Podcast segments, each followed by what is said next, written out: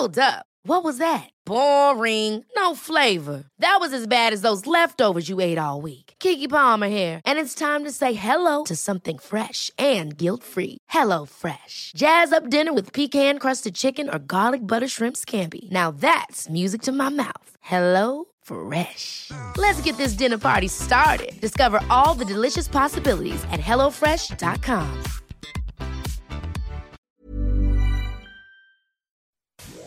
Inicia las noticias de la tarde con Jesús Martín Mendoza en Heraldo Radio.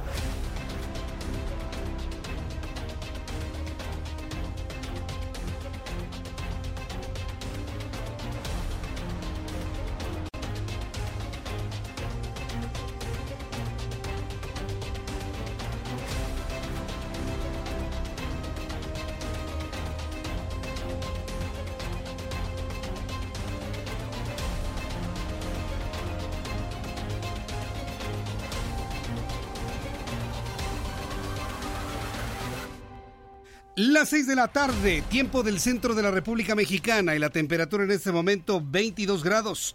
Bienvenidos, muy buenas tardes. Iniciamos el Heraldo Radio con toda la información importante que ha ocurrido en las últimas horas. Recuerde, en el Valle de México nos escucha a través del 98.5 en FM 98.5 de frecuencia modulada en el Valle de México, 100.3 en Guadalajara, 92.5 en Tampico, 106.3 en Villahermosa, Tabasco, 92.1 de FM en Acapulco, Guerrero.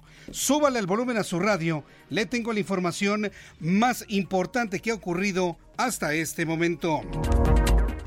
En primer lugar, le informaré que en conferencia de prensa, Jesús Seade, subsecretario, subsecretario de eh, Asuntos de Paramérica del Norte de la Secretaría de Relaciones Exteriores, anunció que ya no habrá, que una de las cosas que se lograron en este adendum del texto del Tratado de Libre Comercio es que se eliminaron los inspectores laborales. Vamos a escuchar de qué manera lo comentó en esta conferencia de prensa que ocurría hacia las 4 de la tarde, en donde hacía este anuncio Jesús Seade. Jesús Seade es el número uno, Orlando. Es el, audio número uno. Vamos a escuchar a Jesús Seade, quien, bueno, pues ha anunciado esto hace unos cuantos minutos y complejo. Pero hemos llegado al fin y tengo el gran gusto de decirles dos cosas. La primera, que el concepto de inspectores queda total y completamente fuera. Total y completamente fuera del texto del acuerdo comercial. Eso es lo que dijo Jesús Seade. ¿Qué comentó también Marcelo Ebrard en esta conferencia conjunta? Vamos a escuchar a Marcelo Ebrard, secretario de Relaciones Exteriores. Muy relevante de que se quedara aceptado y establecido como quedó que todos los, los temas del tratado están subordinados a la Constitución de México en lo que hace nuestro país y a la libertad que tiene nuestro país de tomar las decisiones que considere. O sea, quién sabe, ¿no? Bueno, yo creo que lo sustancial está en lo dicho por Jesús Seade, quien es el subsecretario para América del Norte de la Secretaría de Relaciones Exteriores. Ahí es donde está la noticia número uno. Él asegura que han sido eliminados los inspectores y además que los paneles de controversia ya no se van a resolver de una manera informal, sino que habrá una verdadera petición como no se había logrado en el acuerdo de 1994 ni en el texto negociado el año pasado, finalmente en este texto se quedó perfectamente bien asentado todo el protocolo y todo el procedimiento cuando existan controversias a la luz del nuevo acuerdo comercial. Dos anuncios, eh, dos anuncios muy importantes que se dieron el día de hoy porque Jesús Seade sin duda alguna se ha convertido en el personaje de la noticia. Ya si se ratifica en dos semanas o en dos meses, no es tan importante. Eh, creo yo, los mercados no le van a dar mucha importancia. Habiendo dicho eso, no quiero evadir su pregunta. Yo creo que México lo va a tratar de hacer bastante rápido. Está muy complicado porque quedan pocos días eh, activos para el Senado, que es la instancia que lo va a aprobar. Pero vamos a hacer lo posible. Puede ser que salga en el curso de esta semana. Y si no se Ya lo dijo entonces, de esta manera vamos a leer en entre líneas este último audio de Jesús Seade.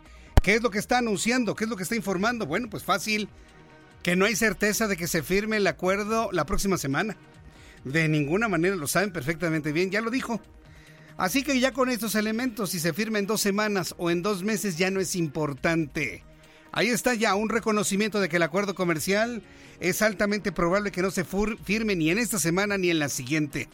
Va a llegar todo el eh, la preocupación y la tensión electoral a los Estados Unidos y no habrá acuerdo comercial. Bueno, esto es lo que dice Jesús Seade, que no importa si se firma en dos semanas o en dos meses. Lo importante finalmente ya está establecido. Bueno, pues son noticias que han ocurrido en los últimos minutos y usted, se entera antes que nadie aquí en el Heraldo Radio. ¿Dónde se escuchan las noticias a esta hora de la tarde? Dígaselos a todos en el Heraldo Radio. Si en este momento alguien en las calles de la Ciudad de México le pregunta qué estación de radio escucha, dígalo así claramente, yo escucho el Heraldo Radio. Y a las 6 de la tarde escucho el Heraldo Radio con Jesús Martín Mendoza esta respuesta para nuestros amigos de INRA que están haciendo sus valoraciones y encuestas en este momento, el día de hoy, en la tarde, nos va a ayudar mucho para que se sepa bien y claramente cuál es el noticiario número uno a esta hora de la tarde el que escuchan todas las personas, el que dice, ah, yo te escuché en el camión, ah, yo lo escuché en el taxi, ah, yo lo escuché en el mercado, yo estaba en un mercado y ahí lo estaban escuchando, ah, lo estaban escuchando en la tienda, ah, lo están escuchando en el puesto de flores, oye Jesús Martín, me enteré que lo estaban escuchando en la oficina, en el banco, en, en la fábrica, para que quede una vez ya establecido, ¿no? Porque luego me saben con que es que el fulano de tal está en primer y, lo oyen en los taxis, no, al que oímos a Jesús Martín. Ah, entonces, ¿cómo es eso? Yo le invito para que con su respuesta podamos en el corto plazo ya establecer con toda claridad las realidades de la audiencia vespertina en materia de noticias.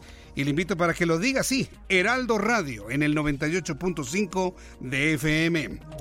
Bueno, del asunto del Tratado de Libre Comercio le informo que esta mañana en el Palacio Nacional se firmaron estos cambios que dieron en consecuencia la conferencia de prensa de hace unos minutos. Vamos a escuchar lo que en la mañana dijo el presidente de la República. Amigas, amigos de Estados Unidos, de Canadá, de nuestro país, México.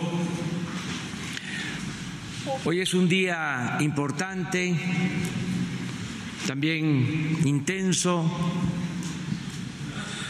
Estamos llegando a este acuerdo que consideramos fundamental, un acuerdo bueno para los tres pueblos, para las tres naciones, para los tres gobiernos. Esto fue lo que dijo el presidente de la República, Andrés Manuel López Obrador. Cuando estaban reunidos Canadá, Estados Unidos y México, la primera vez en la historia en la administración López Obrador que esto ocurre. Más adelante le tendré los detalles. Y luego de la firma de los cambios al acuerdo comercial entre México, Estados Unidos y Canadá, la portavoz de la Casa Blanca emitió un comunicado y elogió el liderazgo del presidente de Estados Unidos, Donald Trump, en toda esta negociación. Claro está.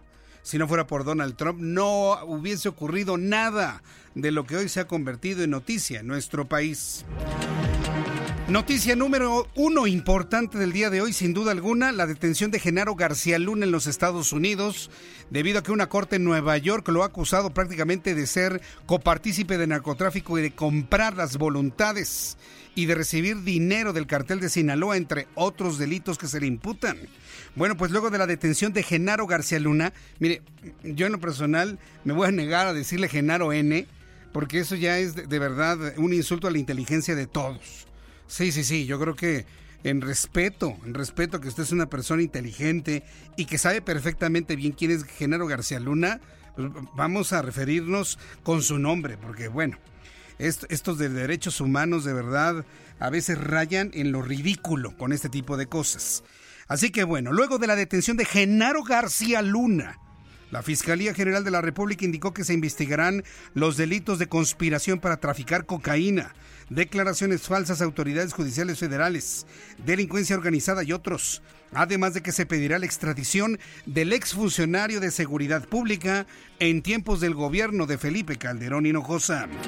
En la Cámara de Diputados, con 38 votos a favor, 2 en contra y dos abstenciones, las Comisiones Unidas de Justicia y Gobernación aprobaron el dictamen de la ley de amnistía de Andrés Manuel López Obrador. El proyecto fue turnado a la mesa directiva para ser discutido y votado en el Pleno el próximo jueves. En más de García Luna, hace unos instantes se habría negado a su derecho de audiencia García Luna. Ya detenido, por supuesto, la información está fluyendo, la información en este momento va avanzando y por supuesto le tendré más detalles en los próximos minutos aquí en el Heraldo Radio. Yo le invito para que usted me diga qué opina de la detención de un hombre como Genaro García Luna, un hombre en su tiempo no poderoso, poderosísimo. Un hombre que desde su posición podía cambiar inclusive hasta el Procurador General de la República. ¿Usted qué opina de un Genaro García Luna que en su momento fue uno de los hombres más poderosos en la historia de este país? Hoy ha sido detenido en los Estados Unidos. Una detención que se da luego del encuentro de William Barr, fiscal general de los Estados Unidos, con el presidente Andrés Manuel López Obrador. ¿Ya lo seguían? ¿Será una cortina de humo para callar otros temas en la relación bilateral México-Estados Unidos? Desde su punto de vista, ¿qué responde la detención de Genaro García Luna? Más adelante le tendré todos los detalles de esto y le invito para que me dé sus comentarios a través de nuestras cuentas y nuestras formas de contacto. En Twitter, arroba Jesús arroba Jesús Martín MX y a través de YouTube, en mi canal de YouTube Jesús Martín MX. Además, ahí puede escuchar el programa. Tenemos un chat en vivo para que me dé todos sus comentarios a esta hora de la tarde. Tema polémico, polémico, verdaderamente polémico que nos muestra a la sociedad mexicana como verdaderamente es y nos ha mostrado el grado de hipocresía que tenemos en este país. Diversas organizaciones campesinas de México ingresaron el día de hoy al Palacio de Bellas Artes para exigir el, el retiro de una pintura donde se muestra a Emiliano Zapata desnudo, con zapatillas en forma de revólver, con un sombrero rosa, montando un caballo con una completa erección. Bueno, pues los familiares de Emiliano Zapata han protestado de una manera de tal magnitud que inclusive se armaron los golpes en Palacio de Bellas Artes. Miguel Ángel Félix, director del Palacio de Bellas Artes, salió para entablar un diálogo con las agrupaciones y escuche usted mismo lo que pasaba en este recinto cultural. Están invitados todos a entrar.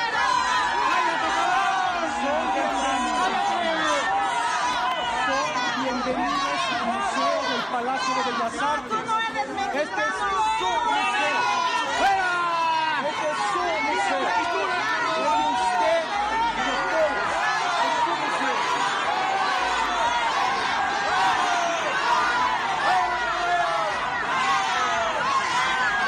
¿Me permiten? Tengo derecho a la palabra como usted la tiene. Me lo, no, me lo merezco igual que usted. El derecho a la palabra. Un momento, un momento. No, Miguel Ángel Félix, Miguel Fernández Félix, usted no tiene derecho a la palabra cuando insulta a la gente. La familia de, la, de Emiliano Zapata, junto con otros grupos, no iban a pedir entrar gratis al museo. O sea, aparte de lo que ellos consideran, porque eso es importante en la relación entre las personas, entender lo que está sintiendo el otro. Pero cuando eso no importa del otro lado, entonces estamos en un problema en México. Puede ser que la pintura no signifique absolutamente nada y nada más caiga en lo ridículo, y en eso yo estoy de acuerdo. Pero no entender lo que siente el de enfrente, eso me parece que es gravísimo. En este país tenemos que tener empatía, eso se llama, empatía. Y si el disque eh, autor Chaires y el director de Bellas Artes no han tenido esa empatía para entender lo que sienten las otras personas y todavía les salen con la grosería de decir, bueno, los dejo entrar gratis al museo, no, bueno, pues esto, esto, sí es inaudito.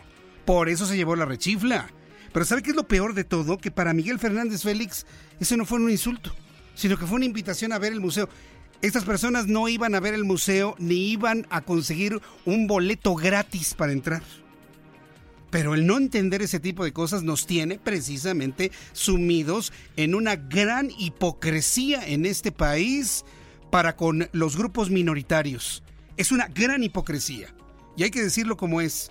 Todos los grupos merecen nuestro total y absoluto respeto, pero eso que ha ocurrido el día de hoy en Palacio de Bellas Artes, sinceramente no tiene nombre. Si estas personas que son herederos directos de la persona se sienten agraviados con una obra de arte, lo más sencillo es quitar esa obra de arte y poner otra. Ah, no, la posición es mantenerla y es más, pasen a ver lo demás que tenemos. No, señor Félix, está usted mal. Deberían cesarlo usted como director del Instituto Nacional de Bellas Artes deberían ustedes de, cesarle el director del Palacio de las Bellas Artes por su falta de empatía, por su, falta de entendimiento de lo que está sintiendo el otro. Es que no es un insulto. Podemos usted y yo estar de acuerdo en que no es ningún insulto. Nada más una obra ridícula, pero no insulta absolutamente a nadie. Pero para ellos sí. Para ellos sí. Y no ser empático con lo que están sintiendo los familiares directos de Emiliano Zapata me parece pues que ya raya inclusive en la grosería. Eso, el no sentir lo que ellos sienten. Entonces, al ratito le tengo todo lo ocurrido en el Palacio de las Bellas Artes. Sigue todavía la amenaza de entrar en tropel para tomar la pintura y quemarla ahí afuera del Palacio de las Bellas Artes. Imagínense de lo que estamos hablando. Al ratito con nuestros compañeros reporteros urbanos le voy a tener todos los detalles de lo que ocurre en este lugar y que nos muestra buena parte de cómo es la sociedad mexicana en ambos lados. Por un lado, una hipersensibilidad inexplicable y por otro lado, una falta de empatía que de verdad preocupa, sin duda alguna.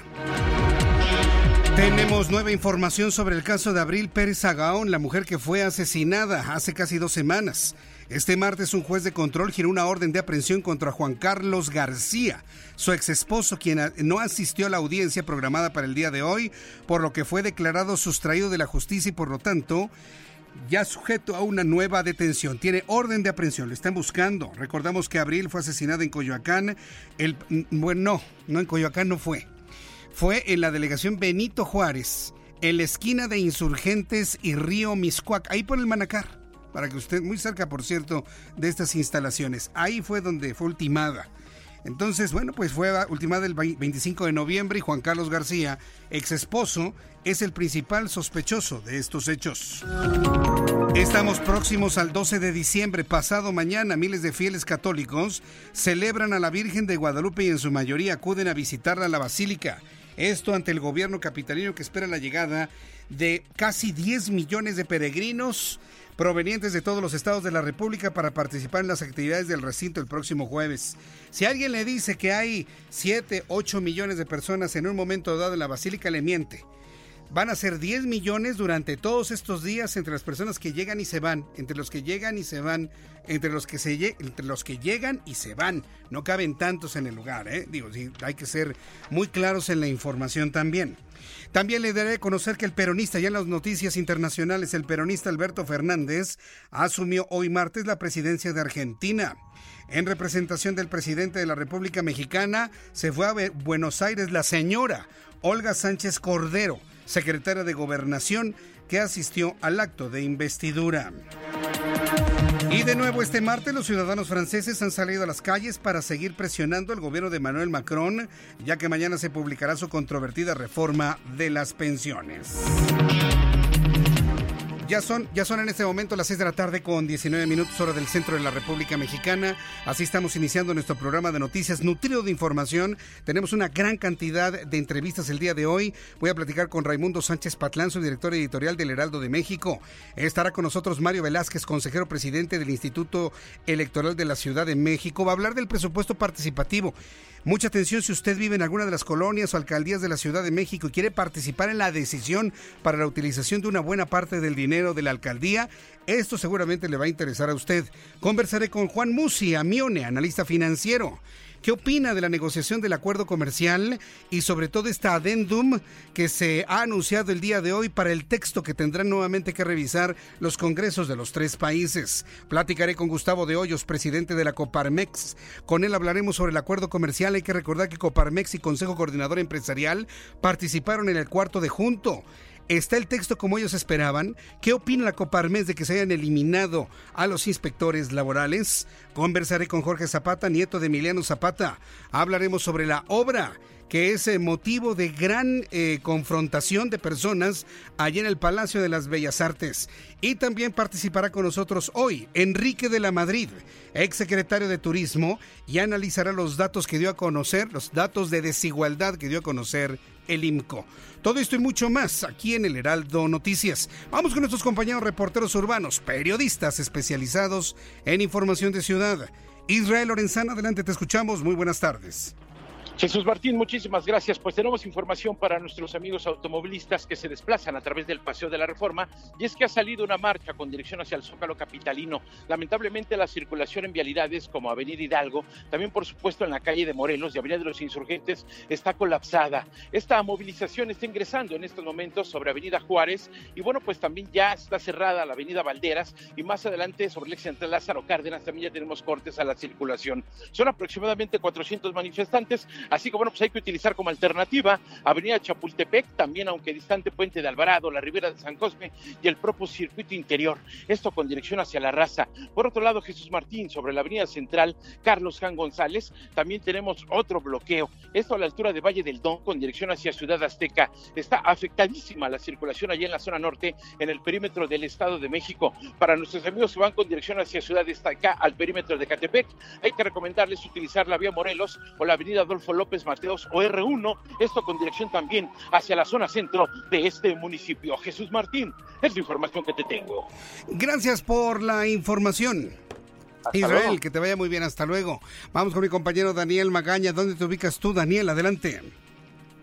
Martín? Muy buenas tardes. Nosotros estamos recorriendo la zona de la avenida Revolución ya con carga vehicular, sobre todo para las personas que se incorporan hacia la calle de Doctor Galvez cerca del paradero de la estación del Metrobús del mismo nombre sobre la avenida de los insurgentes, pues ya se encuentra carga vehicular en esta incorporación y un poco más adelante también la incorporación hacia el eje 10 sur, el tramo de la avenida Río de la Magdalena, así que bueno, sé que tiene un poco de calma para poder incorporarse de la avenida Revolución al eje 10 en dirección hacia la zona de San Jerónimo, bien para ingresar hacia el perímetro de Ciudad Universitaria. En reporte, Martín. Gracias, muy buenas tardes a nuestro compañero Daniel Magaña. Eh, vamos a regresar con ellos en unos instantes más. Les recuerdo que están en todos eh, los puntos más importantes de la Ciudad de México. Ya, ya platicábamos con, él, con ellos ayer por la tarde. Pero antes de continuar con la información, recordarle que hoy es 10 de diciembre. 10 de diciembre de 2019. ¿Qué ocurría un día como hoy en México? Abraham Arreola. Excelente martes, continuamos. Esto fue lo que ocurrió en un día como hoy en México. 1990. Octavio Paz recibe el Premio Nobel de Literatura. 1916. Nace Alfredo Ripstein, productor del cine mexicano. Entre sus películas más populares destacan El Callejón de los Milagros y El Crimen del Padre Amaro. 1955. Nace en Guamúchil, Sinaloa, María Guadalupe Araujo Young, mejor conocida como Ana Gabriel. Es una cantautora mexicana, a quien también se le ha apodado con el tiempo como la diva de América. Y nada tengo yo que esperar,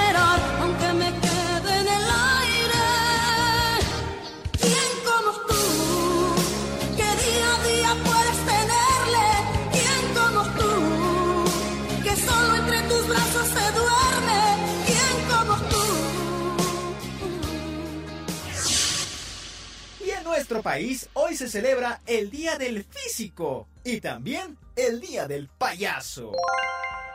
Esto es un día como hoy. Pero ¿qué le voy a hacer en México? Muchas gracias Abraham Arreola, muchas gracias Abraham Arreola por eh, las efemérides del día de hoy. Es 10 de diciembre. Traigo una sensación y le quiero compartir que traigo una sensación de que algo se celebra hoy. Algún cumpleaños, algún ani- aniversario, pero no me puedo acordar. ¿No le ha pasado? Que de repente está usted en una fecha y dice, a ver, a ver.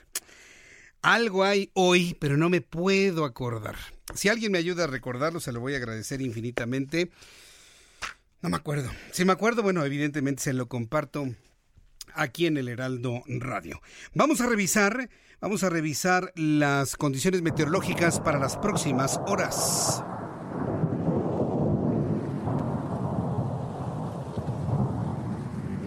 El Servicio Meteorológico Nacional que depende de la Comisión Nacional del Agua, nos informa sobre las condiciones o pronóstico del tiempo que habrá de prevalecer para el día de mañana.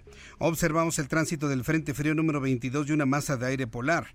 Evento de norte con rachas de viento que podrían superar los 90 kilómetros por hora. Una racha de viento de 90 kilómetros por hora tira postes y árboles, ¿eh? eh, eh es así de, de, fuerte y de intensa. Tira árboles, postes, anuncios espectaculares. Incluso se habla de un oleaje que podría alcanzar hasta los 3 metros de altura, litoral de Tamaulipas y Veracruz, lluvias muy fuertes a puntuales en toda esta franja. En el boletín meteorológico se informa que el Frente Frío número 22 se extenderá desde el Golfo de México hasta el sureste de la República Mexicana, ocasionando lluvias intensas torrenciales en Veracruz, Oaxaca y Chiapas muy fuertes en la península de Yucatán y la masa de aire polar provocará ambiente frío muy frío, principalmente por la mañana, con posibles heladas en zonas altas del norte, noreste, oriente y centro del territorio, así como los bancos de niebla matutinas en la mesa central, además de evento de norte con rachas de viento superior a 90 kilómetros por hora.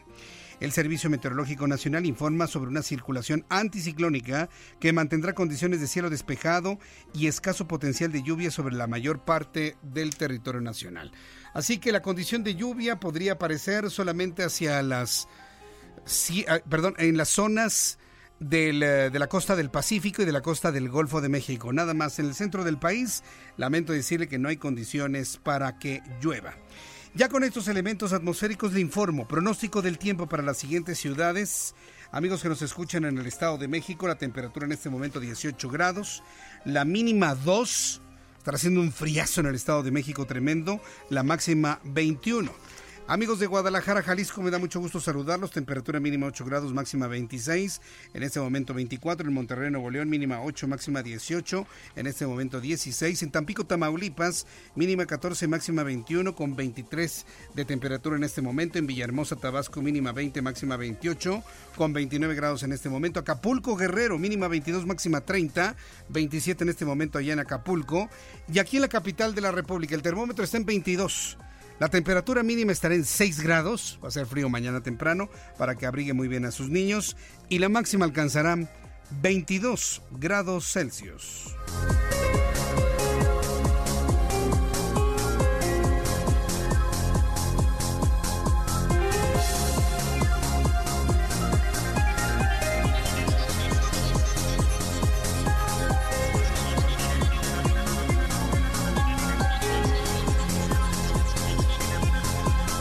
Las 6 de la tarde con 28 minutos. Antes de los mensajes le informo que en cuanto a sismos, tembló a las 3 de la tarde con 13 minutos en San Felipe, Baja California, con una magnitud de 4.3 grados. No hay daños materiales que se informen a esta hora de la tarde. Después de los anuncios, después de los mensajes, le voy a comentar todo lo que se ha dado a conocer sobre el nuevo acuerdo comercial. Le recuerdo, no es que se haya firmado el acuerdo comercial la convocatoria que se tuvo el día de hoy en el Palacio Nacional es digna de noticia, es digna de reconocerse, pero no es ninguna firma de ningún acuerdo comercial.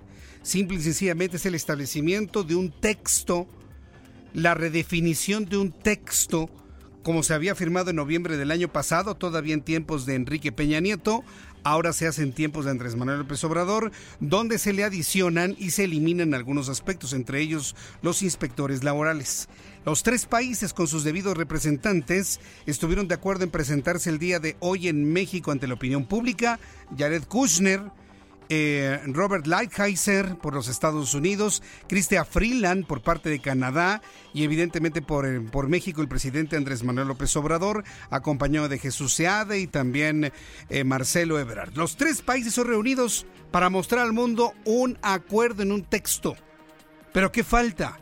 Que lo vuelva a revisar el Congreso mexicano, que lo vuelva a revisar el Congreso canadiense y lo más difícil, que lo aprueben los demócratas en los Estados Unidos cuando lo que único que les importa es descarrilar al republicano Donald Trump. Ahí es donde va a estar el problema independientemente de todo. Ya lo dijo hoy Jesús Seade. Se no importa si se firma en dos semanas o en dos meses. Una forma muy inteligente de decir que no se ve la firma de un acuerdo, por lo menos en el corto plazo. Iré a los mensajes y regreso enseguida con los detalles de toda esta información y le invito para que me escriba a través de mi cuenta de Twitter, arroba Jesús Martín MX.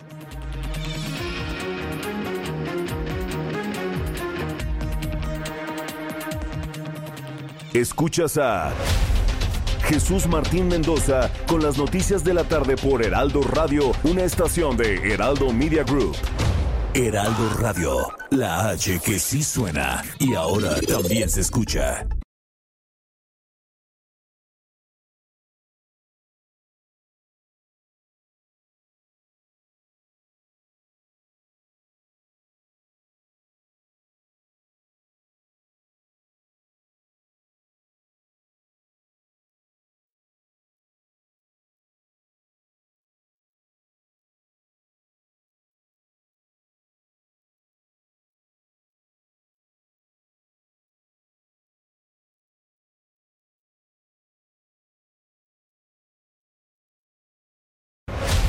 Escucha las noticias de la tarde con Jesús Martín Mendoza. Regresamos.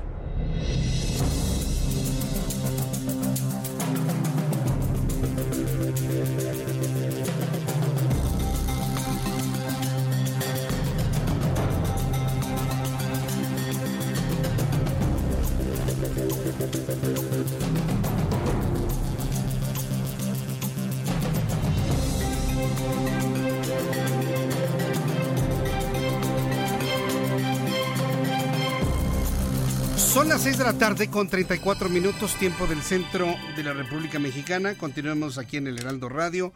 Muchas gracias por sus comentarios. Mire, el asunto de lo ocurrido ahí en Bellas Artes es muy, muy, ah, ¿cómo decirlo?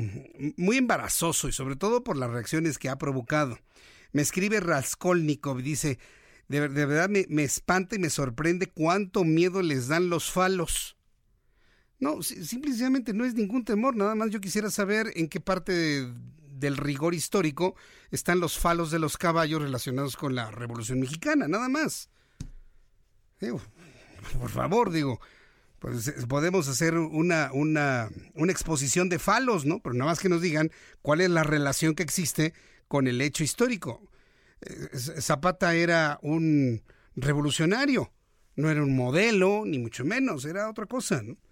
No hay rigor histórico en la, en la obra, pues, porque que se sepa, pues, Emiliano Zapata montaba caballo vestido, no encuerado, no desnudo, ¿no? Entonces, si a esas vamos a analizarlo desde ese punto de vista, vamos analizándolo en el rigor histórico. Es una exposición oficial, ¿no? Se está hablando de la revolución. Bueno, en ese contexto vamos a revisarlo y va a ver usted que no tiene entonces ningún sentido, más allá de los símbolos, de las insinuaciones o de las intencionalidades que tenga la obra del señor Chaires, nada más. Pero sí han sido muy, muy intensas y mencioné la reacción de Raskolnikov porque es muy buena amiga de este programa y es maestra. Ella, ella sabe de literatura, sabe de muchas cosas, es una mujer muy culta. Y sí, el poder leerlo, leer, pues me llama la atención, considero que es una de las de las opiniones que vale la pena rescatar. Hay muchas, todas en realidad. Hay algunas donde se insulta, entonces donde no hay ningún uh, elemento que rescatar. Pero pues yo le invito para que me dé sus opiniones a través de mi cuenta de Twitter, arroba Jesús Martín MX, María Elena Santana. Dice Jesús Martín, tenemos valores y respetamos la propiedad ajena. Qué fácil se pretende justificar cuando se es pillo. Ah, eh, lo que pasa es que sobre el robo del libro que hizo Ricardo Valero allá en Argentina, pues ha sido sorprendente también cómo se ha tratado de justificar las cosas.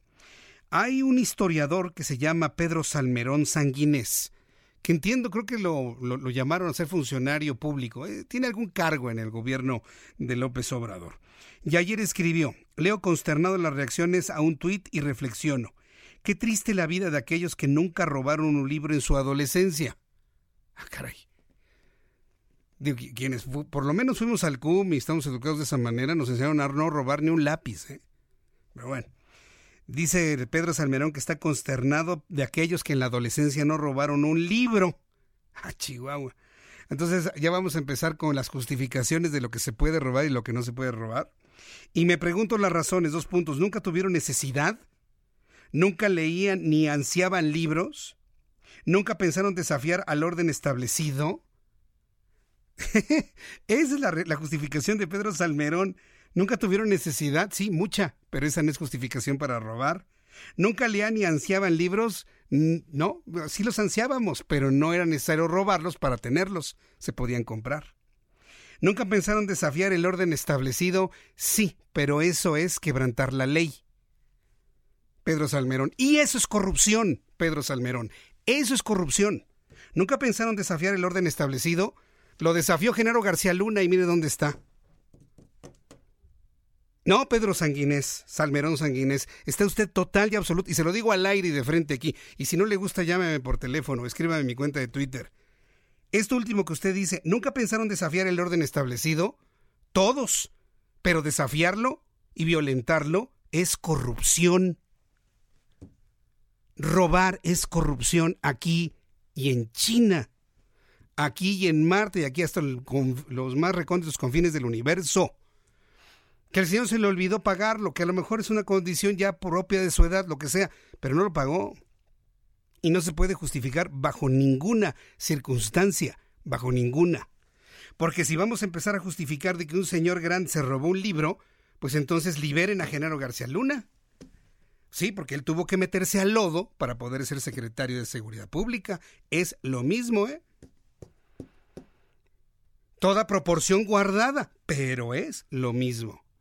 Entonces, que no nos vengan los adoradores de Andrés Manuel López Obrador a querer justificar lo injustificable. ¿Qué les cuesta decir sí, se equivocaron? Y estamos barriendo de arriba para abajo para que no se cuele nadie dentro de la cuarta transformación. Eso hubiese sido más sensato, más sereno, más tranquilo, más real. Pero justificarlo, porque es amigo López Obrador. De verdad que están muy, muy, muy mal. Y yo le quiero decir a los chavos, no roben nada, ¿eh? Ni un libro, ni un cacahuate, ni una manzana, nada, no roben nada.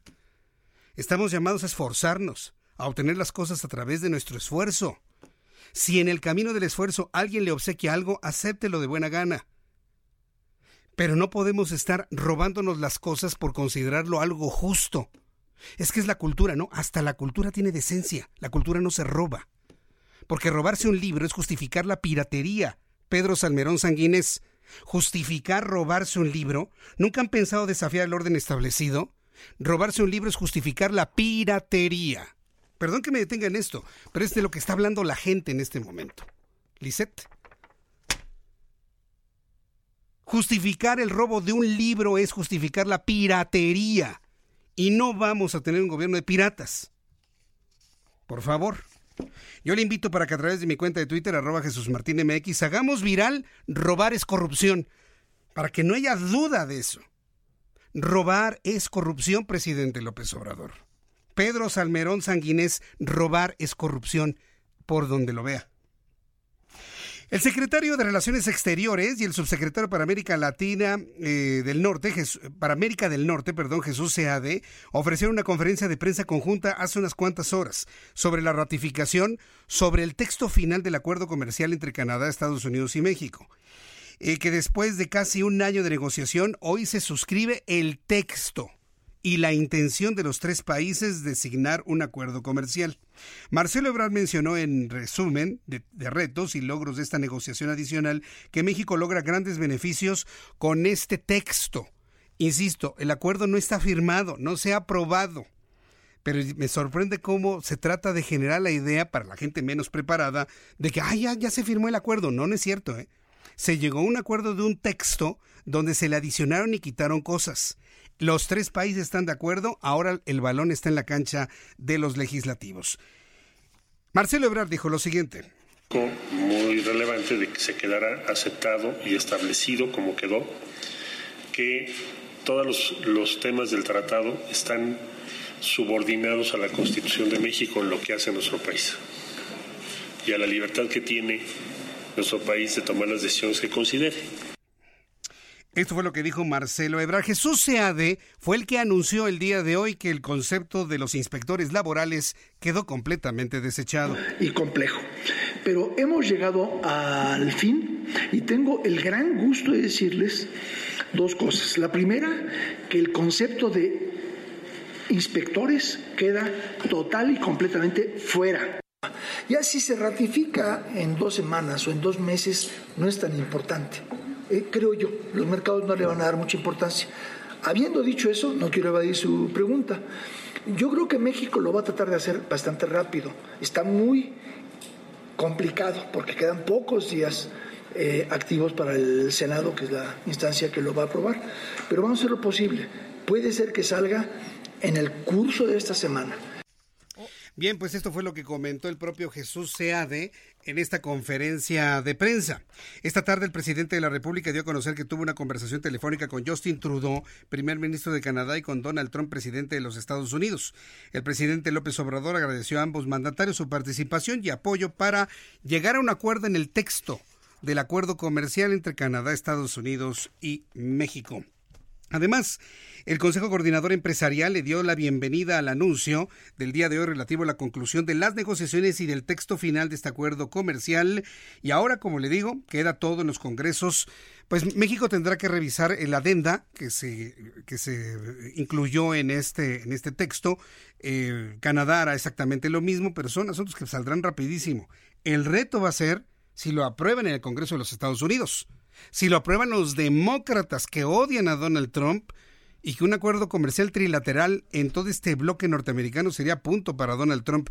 Eh, yo insisto en este punto, yo no sé por qué se tiene que cantar victoria a estas alturas, pero he invitado hoy a Raimundo Sánchez Patlán, subdirector editorial del Heraldo de México. Mi querido Ray, bienvenido. Jesús, ¿cómo estás? Bien, gracias por estar aquí gracias con nosotros. A ti por invitarme. Raimundo ha estado analizando todas estas declaraciones, lo que incluye el texto, todo lo que tiene que ver con este texto del acuerdo comercial. ¿Y qué es lo que has encontrado, mi querido Ray? Pues mira, insistir mucho en lo que tú vienes mencionando. No es ya el acuerdo Claro, definitivo. Claro. Ojo, lo que se firmó y lo platicamos hace una semana aquí es un adendum. ¿Para qué? Para que aparecieran en la foto los funcionarios de la nueva administración de, del gobierno de López Obrador, eh, pues haciendo, colgándose una medalla, pues que venía trabajándose desde el, desde Ajá. el sexenio de Enrique Peña Nieto. Sí, sí, porque el esfuerzo venía siendo de Enrique Peña Nieto y todo aquel equipo negociador. Acuérdate que, Correcto. que estuvieron desde Peña Nieto, hoy se hace el adendum, falta, como bien dices, el, la ratificación en los congresos de Estados Unidos y de Canadá. Sí. Y bueno, aquí en México ya Ricardo Monreal, el líder de facto en el Senado, pues ya está diciendo que va a salir antes del 15 de diciembre. Ellos lo van a ratificar, ellos sí están apresurados en ratificar todo. Eh, y bueno, antes del próximo viernes, ellos ya estarían ratificando este, este comercio. ¿Qué, es, ¿Qué está pasando en este comercio? En realidad lo que se está diciendo en la prensa estadounidense es que entre los perdedores está México. Eso es lo que está diciendo ahora en la prensa estadounidense. Ya, ya me lo suponía ahora que Jesús sea de. Lo escuchaste hace ratito. Dijo: No importa si se firma en dos semanas Dice, en no dos importa meses. Si, informa- si se firme, si se ratifica en dos, Dos semanas o en dos Ya meses. no importa el tiempo. Ya no importa. Él dice, Ah, lo, lo no, importante es que ya no va a haber ninguna modificación. Ok, no va a haber ninguna modificación porque O eh, sea. pues la prensa estadounidense ya está Se llamaba esto, ¿no? este, diciendo que uno de los ganadores es Trump, porque bueno, Pues pues, sí. ahí sus condiciones. Otros son los demócratas porque muestran los demócratas encabezados por Nancy Pelosi que aún en este proceso que le llaman de impeachment, que es le- hacerle juicio político al presidente Trump, pueden eh, pues hacer avanzar este tipo de instrumentos eh, legales e internacionales. Quedan bien los demócratas, queda bien Canadá bien parado, incluso los sindicatos de Estados Unidos, pero de México, ellos dicen que, que como estamos en recesión, pues ellos tuvieron que ceder más. Ellos pues, fueron la- nuestro país fue el que cedió la mayor parte. ¿Y qué implica para, eh, cómo lo está leyendo la prensa estadounidense, qué implica este, este adendum?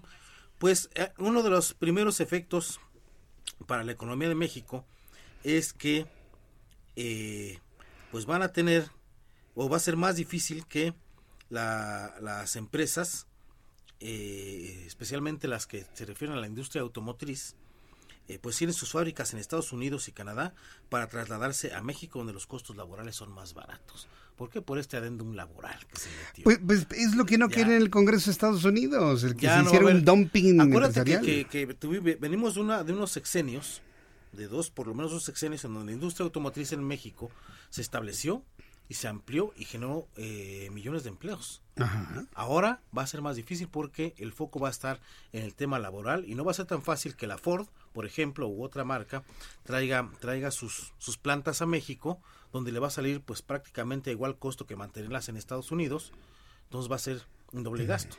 Sí. Entonces ahí está perdiendo México una gran, una gran industria que había estando, estado en expansión en los últimos dos sexenios.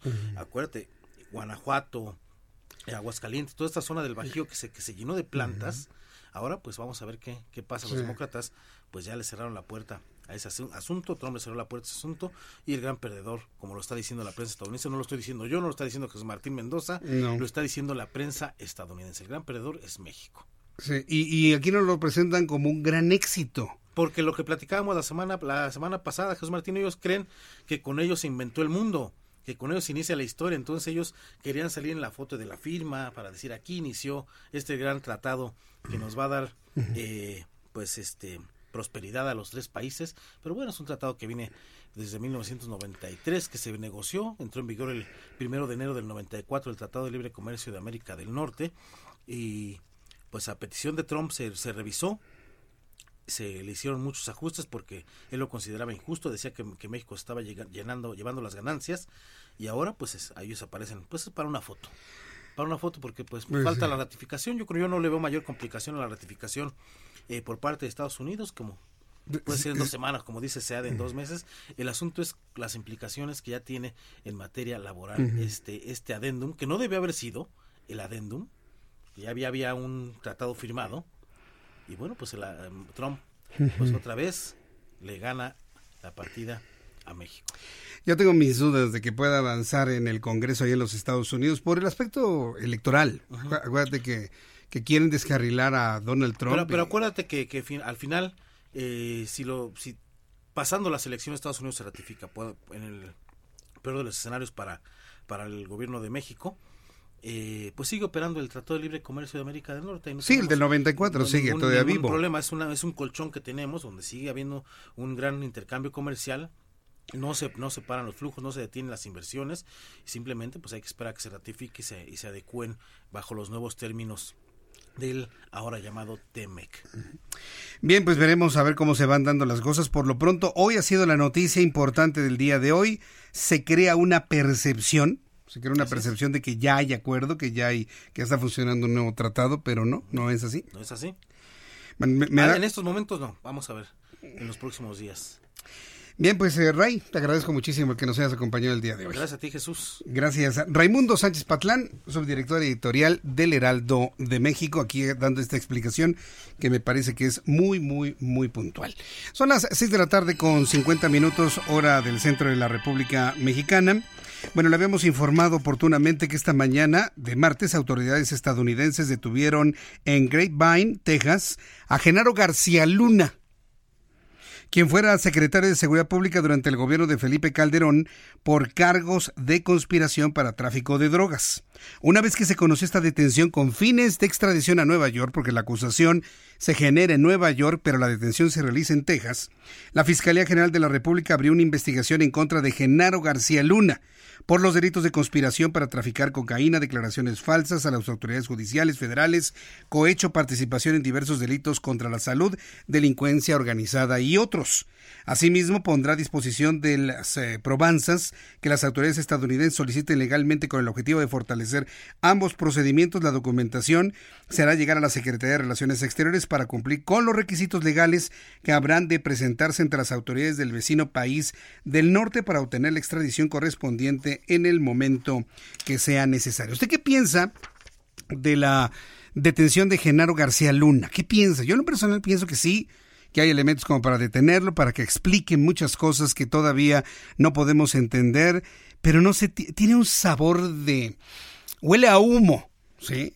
Huele como a cortina de humo. A mí en lo personal huele, huele, huele a que hay algo más allá atrás de todo esto, que nos va a mantener entretenidos a la opinión pública, tratando de entender el porqué, las razones, eh, eh, escuchando y trayendo grabaciones del pasado, que si Gerardo eh, Fernández Noroña lo acusó y le dijo que se iban a vengar y ahora resulta que diez años después esto se produce. Mire lo que sea, sea como sea, a mí me parece que hay algo más allá de todo esto. Estoy revisando la cuenta de Felipe Calderón Hinojosa, expresidente de México, porque finalmente era presidente de México Felipe Calderón Hinojosa cuando Genaro García Luna ostentaba este inmenso poder del cual gozó durante todo ese tiempo.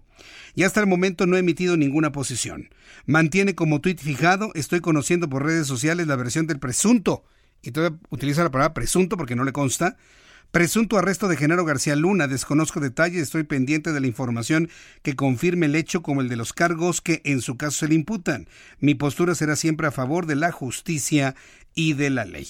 Ahora, sorpréndase, ¿quién cree que sea tendencia el día de hoy? ¿Genaro García Luna o Felipe Calderón? Felipe Calderón.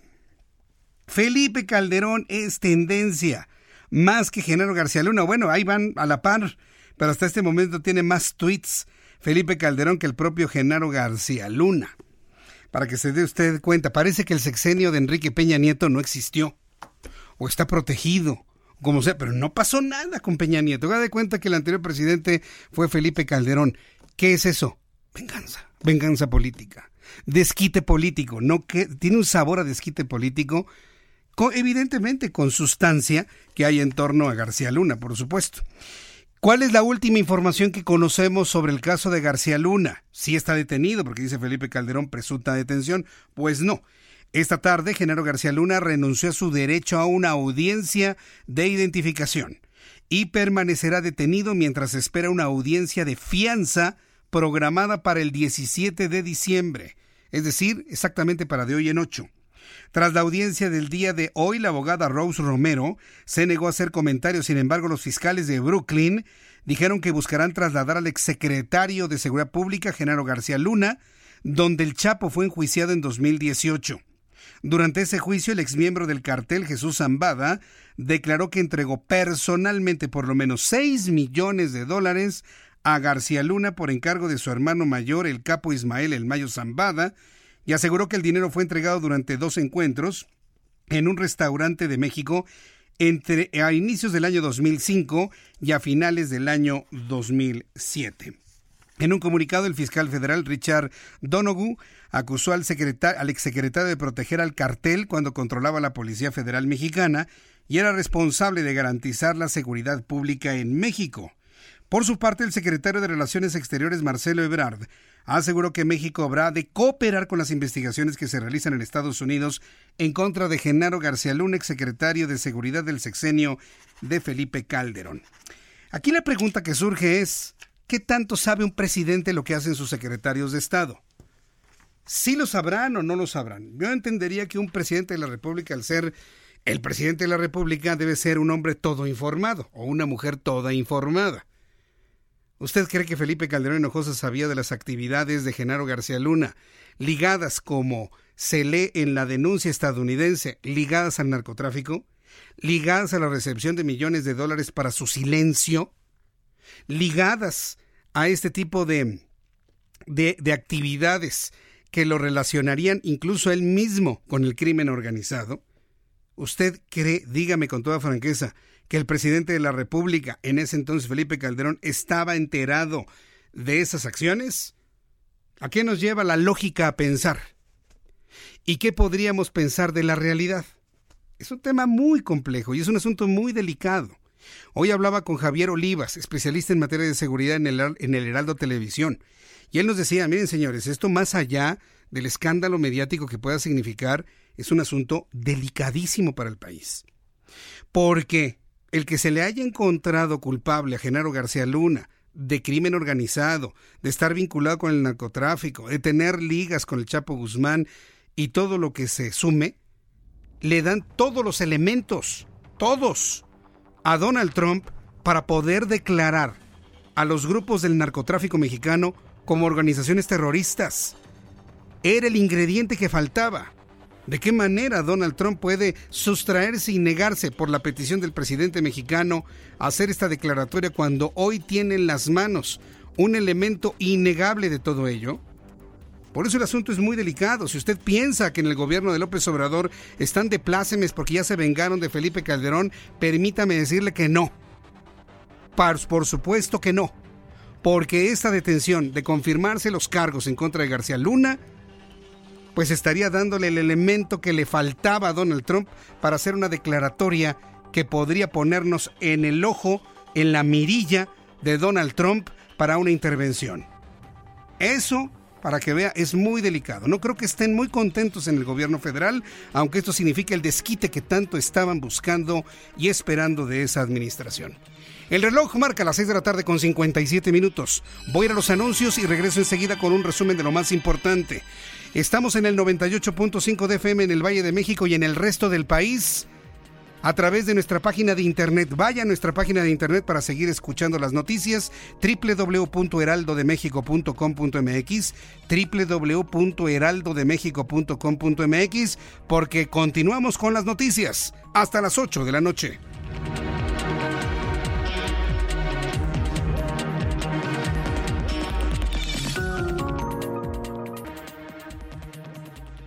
Escuchas a Jesús Martín Mendoza con las noticias de la tarde por Heraldo Radio, una estación de Heraldo Media Group.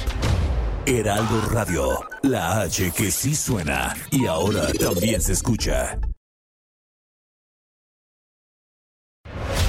Escucha las noticias de la tarde con Jesús Martín Mendoza. Regresamos. Este es un resumen con las noticias más importantes cuando el reloj marca las 7 con 3, las 19 horas con 3 minutos, tiempo del centro de México. Escucha usted el Heraldo Radio. Yo soy Jesús Martín Mendoza. Jacob Polemski, líder del Movimiento de Regeneración Nacional, entregó al presidente del Instituto Nacional Electoral, Lorenzo Córdoba, una carta en la que su partido renuncia al 75% de sus prerrogativas para 2020. 75%. Ajá alrededor de 1.200 millones de pesos. Esto debido a que necesitan ser congruentes con la política de austeridad y que estos recursos lleguen a los programas sociales del presidente de la República, López Obrador. Nueva información sobre Rosario Robles. Y es que la hoy ex titular de la Secretaría de Desarrollo Social, a través de su defensa, solicitó la suspensión del juicio político iniciado en su contra por la Cámara de Diputados. Mediante un comunicado, la defensa de Robles advirtió si los diputados insisten en continuar con el juicio político a pesar de las irregularidades observadas, también incurren en responsabilidades que harán valer ante las autoridades nacionales e internacionales. En tanto, la sección instructora de la Cámara de Diputados se reunirá este miércoles a las 11 de la mañana para determinar a partir de qué día se abre el periodo de pruebas que no deberá exceder de 30 días. ¿Qué noticias se genera en el estado de Morelos? Que no ve la suya en materia de inseguridad. Luego de que el alcalde de Cuernavaca, Antonio Villalobos, acusara que el gobierno de Cuauhtémoc Blanco lo mantiene aislado de las tareas coordinadas de seguridad, Cuauhtémoc Blanco, exfutbolista, gobernador de Morelos, dijo que está dispuesto a cederle el mando de la policía de manera local a Antonio Villalobos. Aguas, ¿eh? No sé si esto sea un buen, una buena oferta, una trampa. El choque entre ambas autoridades no es nuevo. Viene desde las campañas electorales y hoy Cuauhtémoc Blanco le dice, ¿ah, quieres el mando de la policía? Ah, bueno, órale, ahí te lo doy. A ver qué haces con él. ¿Podrá Antonio Villalobos confiar en esas corporaciones policíacas? No sé, está complicadísimo el tema ya en el estado de Morelos y bueno, pues lo estaremos revisando durante todos estos días. En comisiones avanzó la reforma que prohíbe la condonación de impuestos con críticas del PAN y del PRI en el sentido de que la facultad se mantiene en orden jurídico y se cita como eliminación total. Por su parte, las comisiones de puntos constitucionales, Hacienda y Estudios Legislativos estuvieron de acuerdo por mayoría. Las tres comisiones aprobaron el dictamen de la minuta que llegó a la Cámara de Diputados. A ocho años de que el presidente de la República, Andrés Manuel López Obrador, enviara al Senado la ratificación del convenio 189 de la Organización Internacional de Trabajo, la, OTI, la OIT, sobre el reconocimiento de los derechos de trabajadoras domésticas. La ratificación es enviada en medio de la negociación del acuerdo comercial de Norteamérica, en donde México se obliga a adoptar medidas que garanticen la libertad. El documento se explica que el propósito de este convenio es garantizar la promoción y protección de los derechos humanos de los trabajadores domésticos. Son las noticias en resumen. Le invito para que siga con nosotros. Yo soy Jesús Martín Mendoza.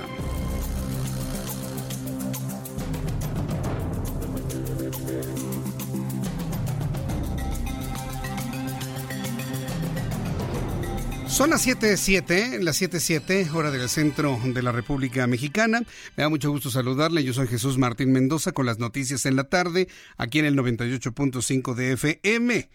Dígale a sus compañeros de base, estoy hablando con nuestros amigos taxistas, a nuestros amigos del transporte público, que sintonizan su radio, escuchan las noticias, el pasaje lo escucha. Desde aquí les enviamos un gran abrazo, que si ustedes quieren sintonizar todas las tardes este programa de noticias, es en el 98.5 de FM de FM. Vaya usted a su radio en su casa, busque la FM. Estamos a la mitad del dial de FM, la mitad del cuadrante, 98.5 de FM, ahí me encuentra. Si usted tiene un teléfono celular que tiene radio, busque, póngase sus audífonos, busque el 98.5 de FM y ahí me podrá escuchar perfectamente bien. Y como dicen nuestros amigos a través de YouTube, ya el, el canto o el canto o el llamado a sintonizar esta frecuencia, ¿cómo va? A ver, díganme nuestros amigos. 98.5 de FM. Estamos en una gran campaña para que usted tenga muy visible nuestra frecuencia de la información. La estación de las noticias es hoy por hoy El Heraldo Radio 98.5, la estación de las noticias del Heraldo Media Group. Vamos con nuestro compañero Israel Lorenzana. ¿Dónde te ubicas, Israel? Adelante, te escuchamos. Jesús Martín, gracias. Pues estamos ubicados ya aquí en la zona del Zócalo Capitalino, el circuito Plaza de la Constitución. Y bueno, pues por un, lado dábamos a conocer esta movilización que salió del Ángel de la Independencia. Han llegado ya a las afueras del Palacio Nacional, se están manifestando con equipo de sonido, lanzando consignas, pidiendo que una comisión sea recibida por el gobierno federal. Por otro lado, Jesús Martín, pues tenemos cerrado 20 de noviembre, Pino Suárez, 5 de mayo y parte del circuito Plaza de la Constitución a consecuencia de indígenas triquis, los cuales pues han instalado ya prácticamente una romería alrededor de la plancha del Zócalo Capitalino. La circulación está totalmente desquiciada. Para quien viene de la zona de Izazaga y Fray Servando a través de 20 de noviembre, pues van a encontrar un corte de la vialidad de las alturas de Venustiano Carranza, no se puede pasar. Los indígenas triquis están vendiendo sus artesanías a consecuencia de que no han tenido una respuesta positiva por parte de las autoridades. Están pidiendo espacios para vender, no se los han dado, y bueno, pues a manera de presión se han puesto alrededor de la plancha del Zócalo Capitalino. El ex Lázaro Cárdenas, Circunvalación y Fray Servando son las alternativas para sus amigos que pretenden ingresar esta tarde-noche aquí a la primera zona del Zócalo, el primer cuadro capitalino. Es la información que te tengo, Jesús Martín. Gracias por la información, Israel. Hasta luego. Vamos con mi compañero Daniel Magaña. Adelante, Daniel, ¿dónde te ubicas?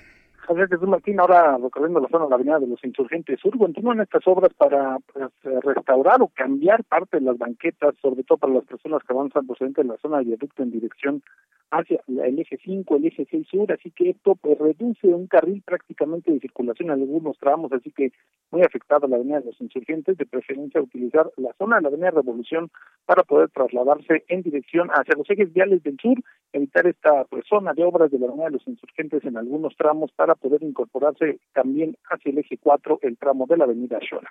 El reporte Jesús Martín, muy buenas Gracias por la información. Hasta luego. que te vaya muy bien, Daniel Magaña, con esta información. Bueno, más adelante, más tarde, vamos a tener todo lo que ha sucedido ahí en el Palacio de las Bellas Artes. Prepárese para que me dé usted sus opiniones, sus comentarios, también en los mensajes de Twitter que que le he compartido a través de mi cuenta, arroba Jesús Martín MX, arroba Jesús Martín MX. Tengo la línea telefónica Mario Velázquez, consejero presidente del Instituto Electoral de la Ciudad de México. Mario Velázquez, bienvenido, gusto en saludarlo. Muy buenas tardes. Buenas tardes, Jesús Martín. Pues eh, estamos aquí en la Ciudad de México convocando a lo que son dos instrumentos de participación ciudadana muy importantes. Como tú sabes, estamos desde el día 16 de noviembre convocando a la ciudadanía para que participen en el presupuesto participativo y en la integración de las comisiones de participación comunitaria 2020 elegiremos y seleccionaremos el día 15 de marzo de 2020. Eh, le voy a pedir que le baje un poquito a su radio o a sus audífonos para que no se nos eh, retroalimente la señal al aire, eh, consejero. Ahora, de, cuánto dinero estamos hablando? Es decir, ¿cómo se hizo la repartición de este presupuesto del cual, del cual habrán de decidir los propios vecinos? Bueno, en principio la ley establece que el 3.25 del presupuesto global de cada una de las alcaldías será distribuido entre el número de colonias que, en cada una de ellas tienen. Particularmente en, la, en el ejercicio 2020 y 2021, la distribución será eh, a partir de dos factores, un 50% del monto eh, corresponderá a la de manera igualitaria y el otro 50 atenderá a algunos índices, sobre todo eh, vinculados a la seguridad y al desarrollo eh, que tiene cada una de estas colonias y pueblos originarios para efecto de definir los montos que corresponderán a cada unidad habitacional, a cada colonia o cada pueblo. Este es el mecanismo que se ha utilizado. En términos globales, son más de 1.200 millones de pesos los que se destinarán para 2020 y el punto 25 más para 2021 que estamos convocando. ¿Cómo constata los habitantes de la Ciudad de México que eligen un proyecto y lo votan que efectivamente se realice en tiempo y en forma? Bueno, en principio uno de los temas fundamentales que se tienen para la eh, definición de estos proyectos es que una vez que sean votados y definidos cuáles son los proyectos, los propios vecinos de cada una de las colonias integrarán una comisión de seguimiento que será la encargada de ejecutar estos proyectos y una segunda comisión también integrada por vecinas y vecinos que estarán vigilantes de que la primera realice el trabajo que se deberá desarrollar para alcanzar el objetivo del proyecto que se votó. De tal suerte que está en las manos de la ciudadanía la definición tanto de los proyectos como de su ejecución y su verificación. Ya a diferencia de otros ejercicios, ya no está directamente vinculado a la, a la ejecución por parte de las alcaldías. Eh, ahora es la propia ciudadanía que tendrá en sus manos la vigilancia y supervisión de, la, eh, de los proyectos que se autorizan. Correcto. Bueno, pues a partir de, bueno, ¿cómo van los tiempos? Es decir, ¿hasta qué día se pueden presentar proyectos y cuándo se va a hacer esta elección de proyectos para el destino de estos recursos económicos? Bueno, hoy día y hasta el día de mañana se realizan lo que denominamos las asambleas de diagnóstico, donde las vecinas y los vecinos son los que están definiendo cuáles son particularmente el tipo de proyectos que se, se hacen necesarios en cada colonia y a partir del día 13 de diciembre y hasta el 13 de enero se registrarán los proyectos. Cada persona puede registrar un proyecto en particular que crea, soluciona de la mejor manera la problemática que se enfrenta en cada colonia y una vez registrados son sujetos de una dictaminación por un órgano colegiado y una vez determinada su viabilidad, el día 15 de marzo de 2020 podremos definir cada uno de los eh, ciudadanos, ciudadanas en esta capital, qué proyectos en nuestra respectiva colonia pueden eh, eh, de alguna forma resolver nuestros problemas. De tal suerte que invitamos a la ciudadanía que a partir del 13 de diciembre y hasta el 13 de enero registren sus proyectos y de esa manera tener la posibilidad de poder definir el día 15 de marzo cuál de ellos es el que resoluciona de mejor manera la problemática. Mm, bueno, pues eh, vamos a estar atentos de ello, porque la verdad es que si hay muchos asuntos que tal vez una alcaldía ve y que los vecinos queremos y no lo ven, y yo creo que es una muy buena forma para poderlo resolver. Eh, vamos a estar muy atentos de ellos y cualquier duda estaremos en comunicación con usted, Mario Velázquez, o con cualquiera de los consejeros electorales de la Ciudad de México. Claro que sí, Martín, estaremos a sus órdenes y aquí invitando nuevamente a la ciudadanía a que registren sus proyectos y que estén pendientes de este presupuesto participativo. Muchas gracias, Mario Velázquez. Que le vaya muy bien. Hasta luego. Buenas noches. Es el consejero presidente del Instituto Electoral de la Ciudad de México. Yo le invito para que entre a la página del Instituto Electoral www.iecm.org.mx. Es la página del Instituto Electoral de la Ciudad de México para que conozca de qué manera pues usted puede proponer un proyecto en su alcaldía, en su colonia, eh, que puede ser, no sé, renovación de banquetas, renovación de, de, camellones, áreas verdes, áreas lúdicas, eh, vaya, en fin, hay una gran cantidad de asuntos que nosotros como vecinos vemos y no necesariamente a veces la autoridad se da cuenta. Entonces yo le invito para que entre a www.iecm.org.mx. Son las 7.16, las 7.16 horas del centro de la República Mexicana sobre el acuerdo comercial de libre comercio. Hoy con fanfarrias, ¿no? Con fanfarrias y conferencias de prensa se anuncia el documento, no el acuerdo, ¿eh? Ya nos lo explicaba aquí Raimundo Sánchez Patlán, también yo se lo he informado, que ahora el asunto está en la cancha de los, eh, del legislativo estadounidense una parte en el de México y el de Canadá en donde, bueno, no tendrá problema de pasar. El reto es en los Estados Unidos. Pero este anuncio, tal y como se hizo el día de hoy, con una conferencia al mediodía en Palacio Nacional, con la presencia de representantes de los tres países, la conferencia de hace rato de Jesús Seade, ¿realmente tendrá un efecto benéfico o no benéfico a las finanzas de nuestro país? En la línea telefónica, Juan Muciamione, analista financiero, a quien le agradezco estos minutos de comunicación con el Heraldo Radio. Juan Musi, qué gusto saludarte, bienvenido, buenas tardes. Igualmente, mi querido Jesús Martín, como siempre, un placer estar contigo y con tu auditorio. Pues sí, un día importante, un día importante, ya como comentabas ahorita en la introducción, no es el acuerdo definitivo, no es el acuerdo ya con la aprobación de las cámaras de los tres países, por lo tanto no podríamos decir ya está firmado o hoy firmamos el TEMEC, como erróneamente algunos funcionarios lo vi yo en, su cuenta de Twitter, me parece que eh, fueron imprecisos sus tweets. Es irresponsable ah, decirlo así, ¿eh? sí, porque no lo es, ¿no? Aquí firmando el TEMEC, pues no, no, no es aquí firmando el TEMEC, es aquí firmando el acuerdo que posteriormente debe ser ratificado en las cámaras, pero no es el acuerdo definitivo, ¿no? Entonces, este, pues creo que esa precisión vale la pena hacerla. Por otro lado, decirte que, híjole, pues nos la volvieron a aplicar Jesús Martín. Mira, no es que yo quiera criticar todo lo que pasa últimamente, es más, te consta, yo soy del ánimo eh, al revés, optimista, positivo pero cuando te digo nos la volvieron a aplicar, pues mira, el acuerdo ya estaba planchado y ya estaba aceptado, y ahora surgieron tres o cuatro temas nuevos. Entre los que más suenan es este tema del contenido de la región en acero y aluminio, de más de un eh, X por ciento, en donde México pierde, y pierde porque no somos productores ni de acero ni de aluminio, desafortunadamente y en esta parte en donde también querían meter a los inspectores en las plantas y demás. Entonces, falta conocer estos detalles, pero yo te diría que así mi primera impresión es de que pues ya teníamos un acuerdo, ya estábamos mm, casi que total o parcialmente de acuerdo y de nuevo le meten estos temas, pues que a mí sí me hacen ruido porque creo que volvimos a ceder y volvimos a ceder ante cosas en las que desafortunadamente salimos perdiendo, en este caso, pues por condiciones de que ese recurso, el recurso mineral del aluminio y del acero, pues simplemente no lo tenemos. Y hoy México lo que hace con ese acero y ese aluminio es que va y lo compra a lugares más baratos. Si nos obligan a comprarlo en la región, concretamente en Estados Unidos y en Canadá, pues nos van a poner el precio que se les dé la gana.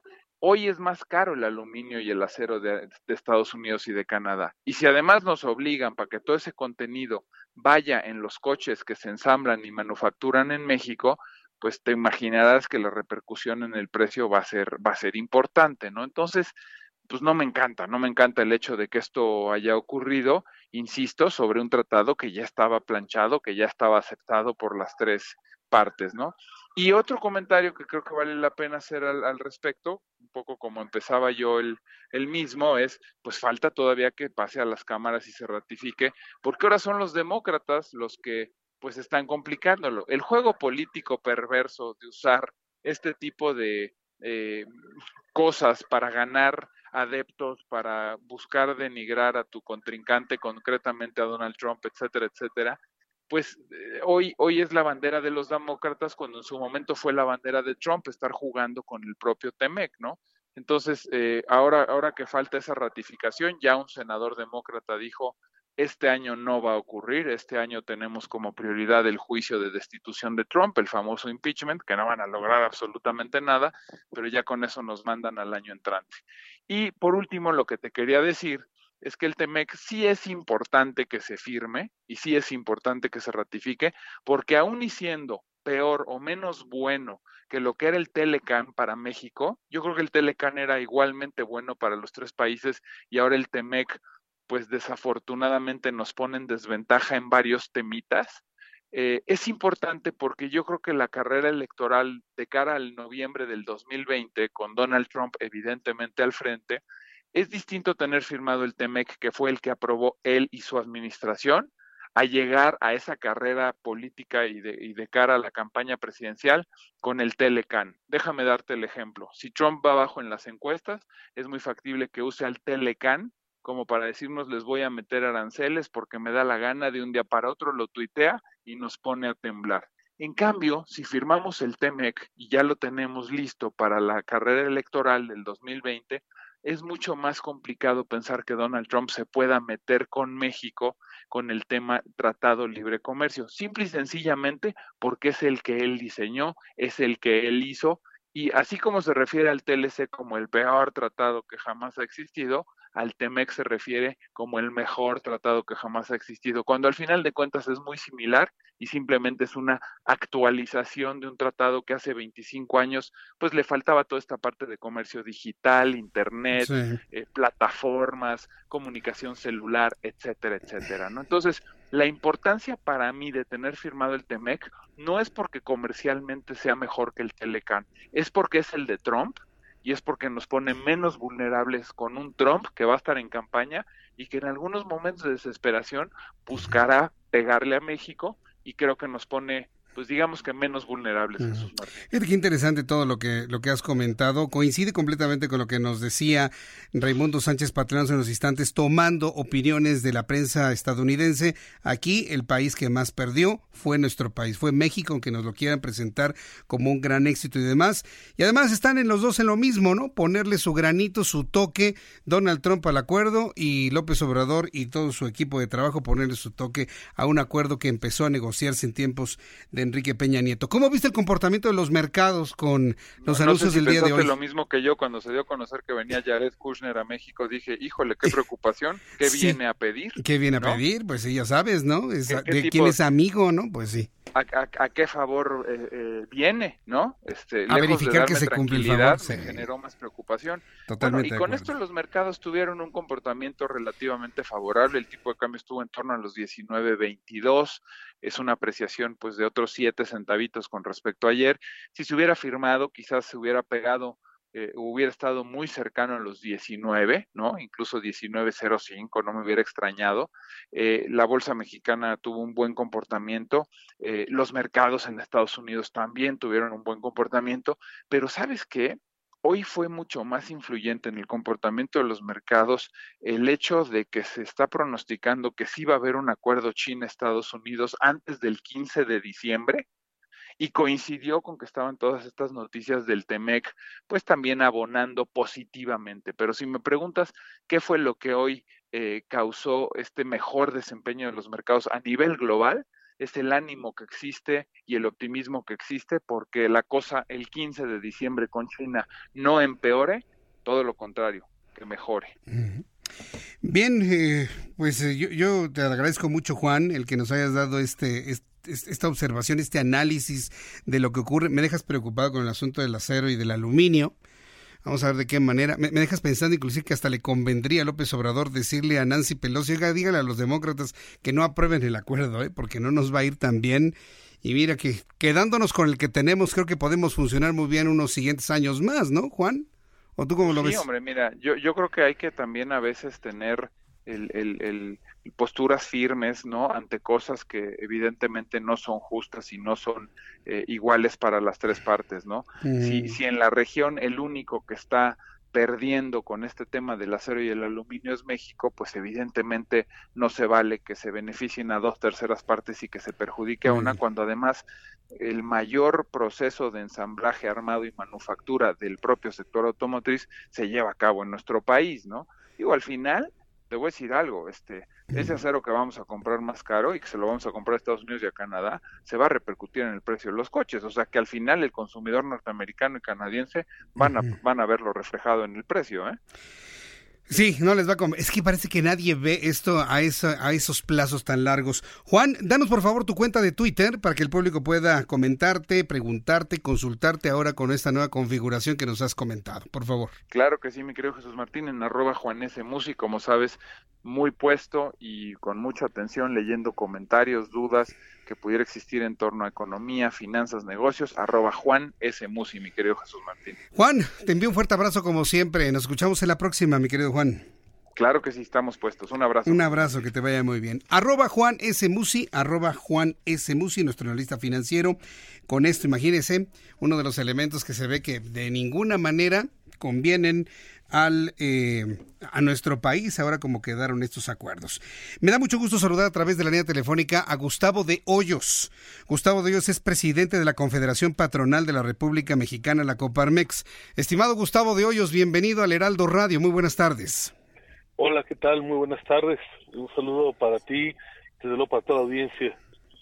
Gracias, eh, Gustavo de Hoyos. Una primera impresión del texto como quedó acordado entre Canadá, Estados Unidos y México, y hablo de un texto, más no de un acuerdo aprobado, porque pues quieren dar la impresión de que ya tenemos nuevo acuerdo y no es así.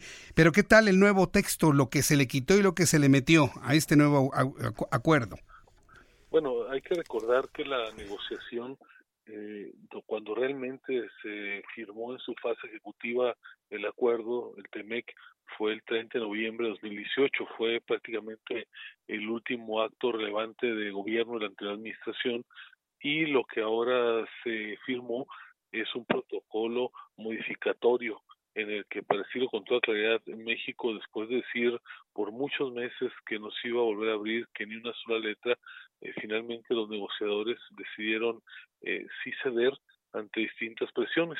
Yo lo que he sostenido es que este acuerdo, todo el proceso de negociación, en los primeros eh, 16, 17 meses que fueron desde el 16 de agosto, el 17 que empezó, hasta el 30 de noviembre de 2018 en que se concluyó, eh, México estuvo siempre bajo amenaza en distintos momentos y finalmente se logró cerrar. Ahora eh, llegó eh, de nueva cuenta las presiones, este, se ha cedido a ellas, hay que decirlo con toda claridad, y bueno, hay un amplio debate sobre qué tan grave es lo que se cedió. Lo que es un hecho inequívoco es que tenemos eh, un tratado que establece nuevos eh, retos para México, que va a permitir que las decisiones se lleven a cabo en México en materia sindical laboral, por ejemplo, sean denunciadas, sean examinadas en paneles eh, que de alguna manera pueden poner entredicho las operaciones de los sindicatos en México. Así es que eh, una negociación compleja, eh, contentos porque se haya cerrado, eh, contentos porque de otra manera podría seguir pidiendo más y más eh, por los Estados Unidos sin límite, pero preocupado por la forma en que se condujo la etapa final de la negociación, donde después de haber avanzado juntos por muchos meses, representantes del sector privado del puerto junto con sus padres gubernamentales, es un hecho, un secreto a voces que en los últimos días, en el tramo final, en la última milla de la negociación de este protocolo, prácticamente el gobierno se fue solo. Sí, efectivamente, ya hay ese reclamo de que finalmente se tomaron decisiones ya de manera unilateral. Pero eh, comparando lo que nos había comentado nuestro analista Juan Musi sobre, por ejemplo, el tema del hierro y del acero, ¿qué van a hacer las empresas mexicanas ahora obligadas a consumir en la región y no en la región que más nos convenga? Pues mire, es una pena que eh, ahora que ya se ha firmado, las empresas eh, dañadas por estos puntos en los que se dio, apenas van a, vayan a tener que analizar cómo les afecta. Es, es sumamente preocupante, por eso yo señalo que eh, es un desperdicio este abandono de capacidades en que incurrió el gobierno federal, eh, que ya no escuchó en esta etapa definitoria a los expertos, que son muchos, y que, bueno, negoció prácticamente aislado. Eh, sí, se logró matizar algunos de los reclamos de Estados Unidos, pero hay que decir con toda claridad, este protocolo modificatorio es absoluta y totalmente contrario eh, a México. Estaremos mucho mejor eh, con el tratado tal y como se firmó en su parte completa eh, en el mes de noviembre del año pasado, que con esto que ahora se ha venido a adicionar.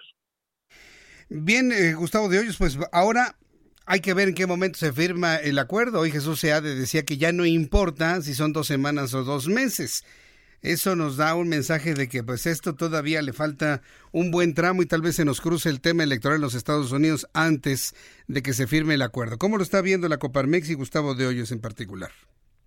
Sí, bueno, es un punto relevante el hecho de que se esté dando este paso adicional eh, aquí en esa historia ya no sabemos cuándo es el final final, eh, son varios los finales que hemos experimentado.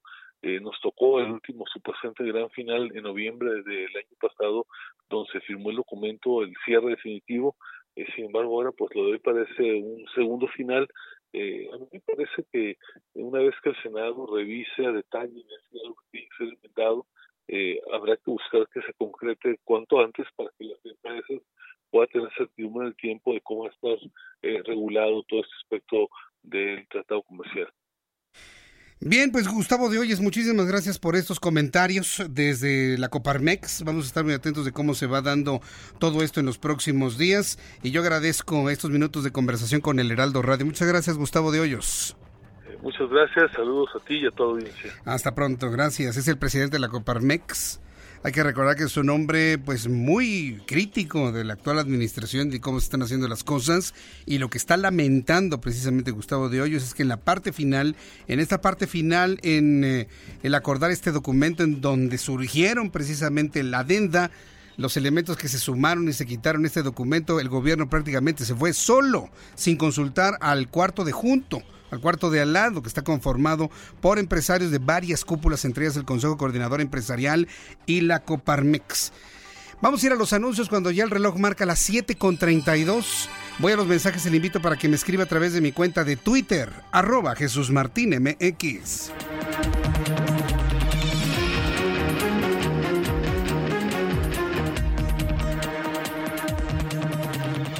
Escuchas a Jesús Martín Mendoza con las noticias de la tarde por Heraldo Radio, una estación de Heraldo Media Group.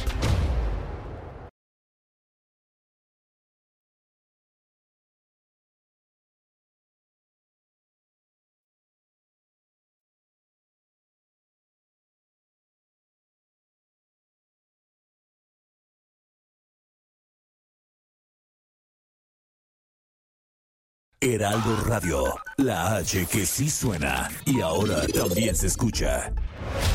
Escucha las noticias de la tarde con Jesús Martín Mendoza. Regresamos.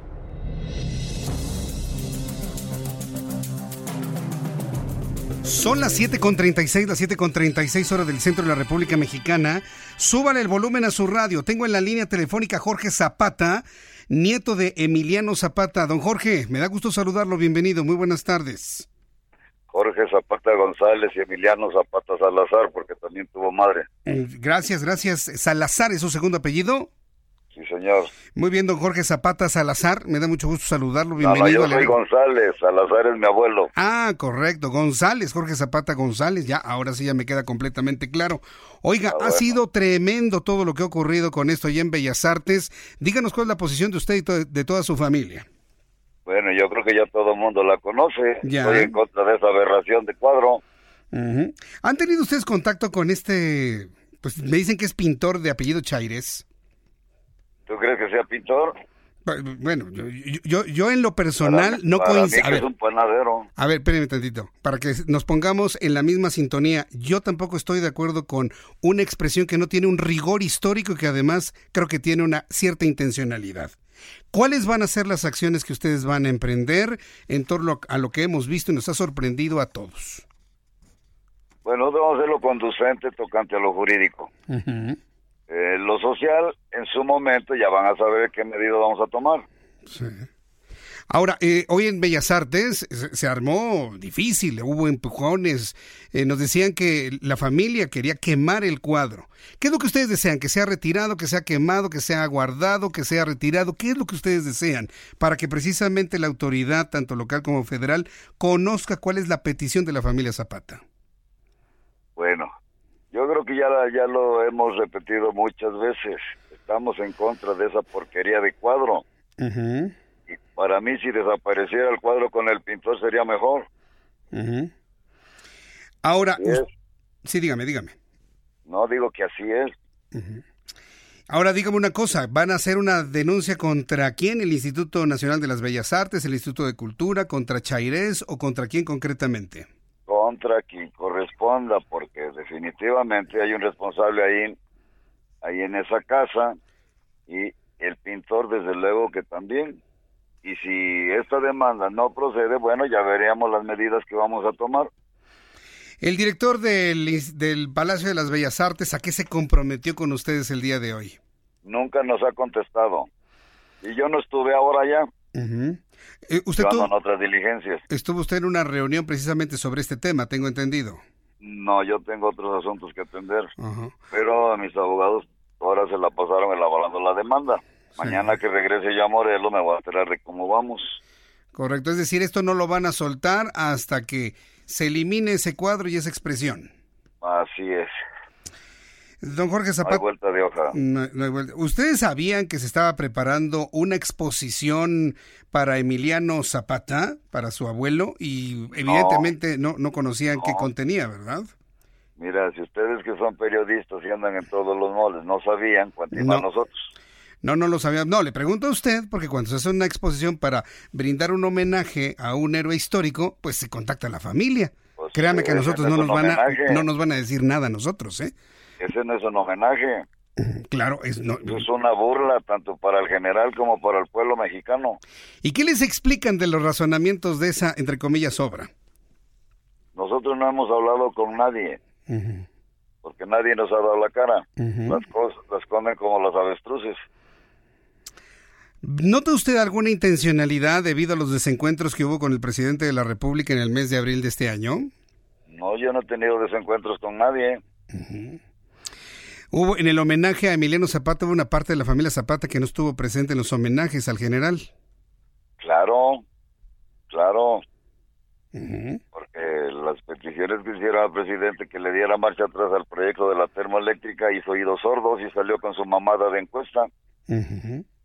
¿Qué ha pasado Pero con yo esa? No, yo no tengo pleitos con nadie. A lo mejor ellos son los que tienen conmigo.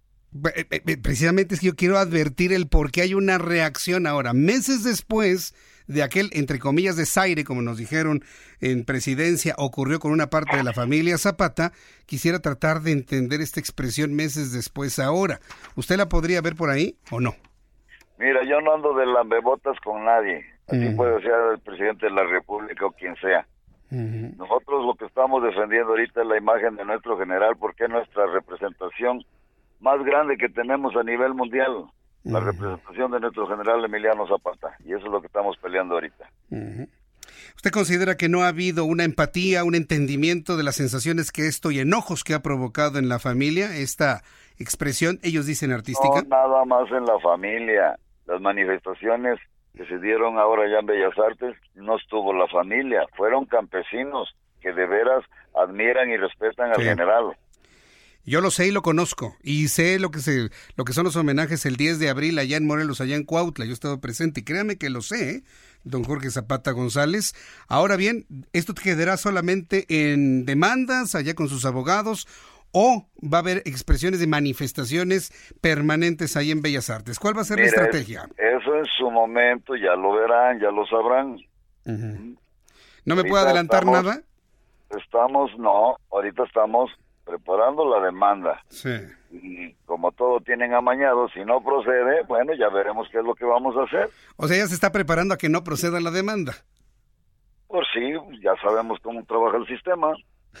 ¿Cómo trabaja el sistema? don? Pues de la chingada para hablar pronto. De plano, ¿no? ¿O qué? De plano, para que me entiendan. No, yo, yo créame que yo lo entiendo muy bien y también he entendido que no ha habido una sensibilidad de quien hizo eso, preparó ese homenaje hacia los campesinos del estado de Morelos y como usted me dice, todo el país y de todo el mundo. Pues don Jorge Zapata, yo créame que le entiendo su enojo, ¿eh? Sí, usted llegó a la entrevista no con... para menos. Bueno, bueno, pero llegó usted a esta entrevista con la espada desenvainada como si yo le fuera a decir que estaba muy bonito el cuadro y no, para nada. ¿Ya se dio cuenta que no le iba a decir eso, don Jorge? Pues sí. Bueno. No todos pues somos esa iguales, es mi ¿eh? postura, esa es mi posición. No, no, no, no. Yo la respeto y la verdad, me, yo celebro que sea usted tan abierto como finalmente lo son los, eh, los Zapata aquí en este programa de noticias en el Heraldo. Pero hay de zapatos a zapatos, ¿eh? Porque hay unos zapatos que andan de lambebotas con el presidente. No me diga, ¿y esos de, de, de dónde son o cómo son o Pues, por qué? dice que conoces los festejos del 10 de abril. Mm, ¿Eh? Sí, sí, sí. ¿Y por qué se da esa expresión de lamebotas, como usted los llama, de esa parte de su familia? ¿O no son de su familia? Bueno, afortunadamente para ellos y desgraciadamente para mí, pues sí son de mi familia. Pero yo digo que cada cabeza es un mundo. Ellos creen que están obrando bien, bueno, adelante. Yo obro como creo que es lo correcto.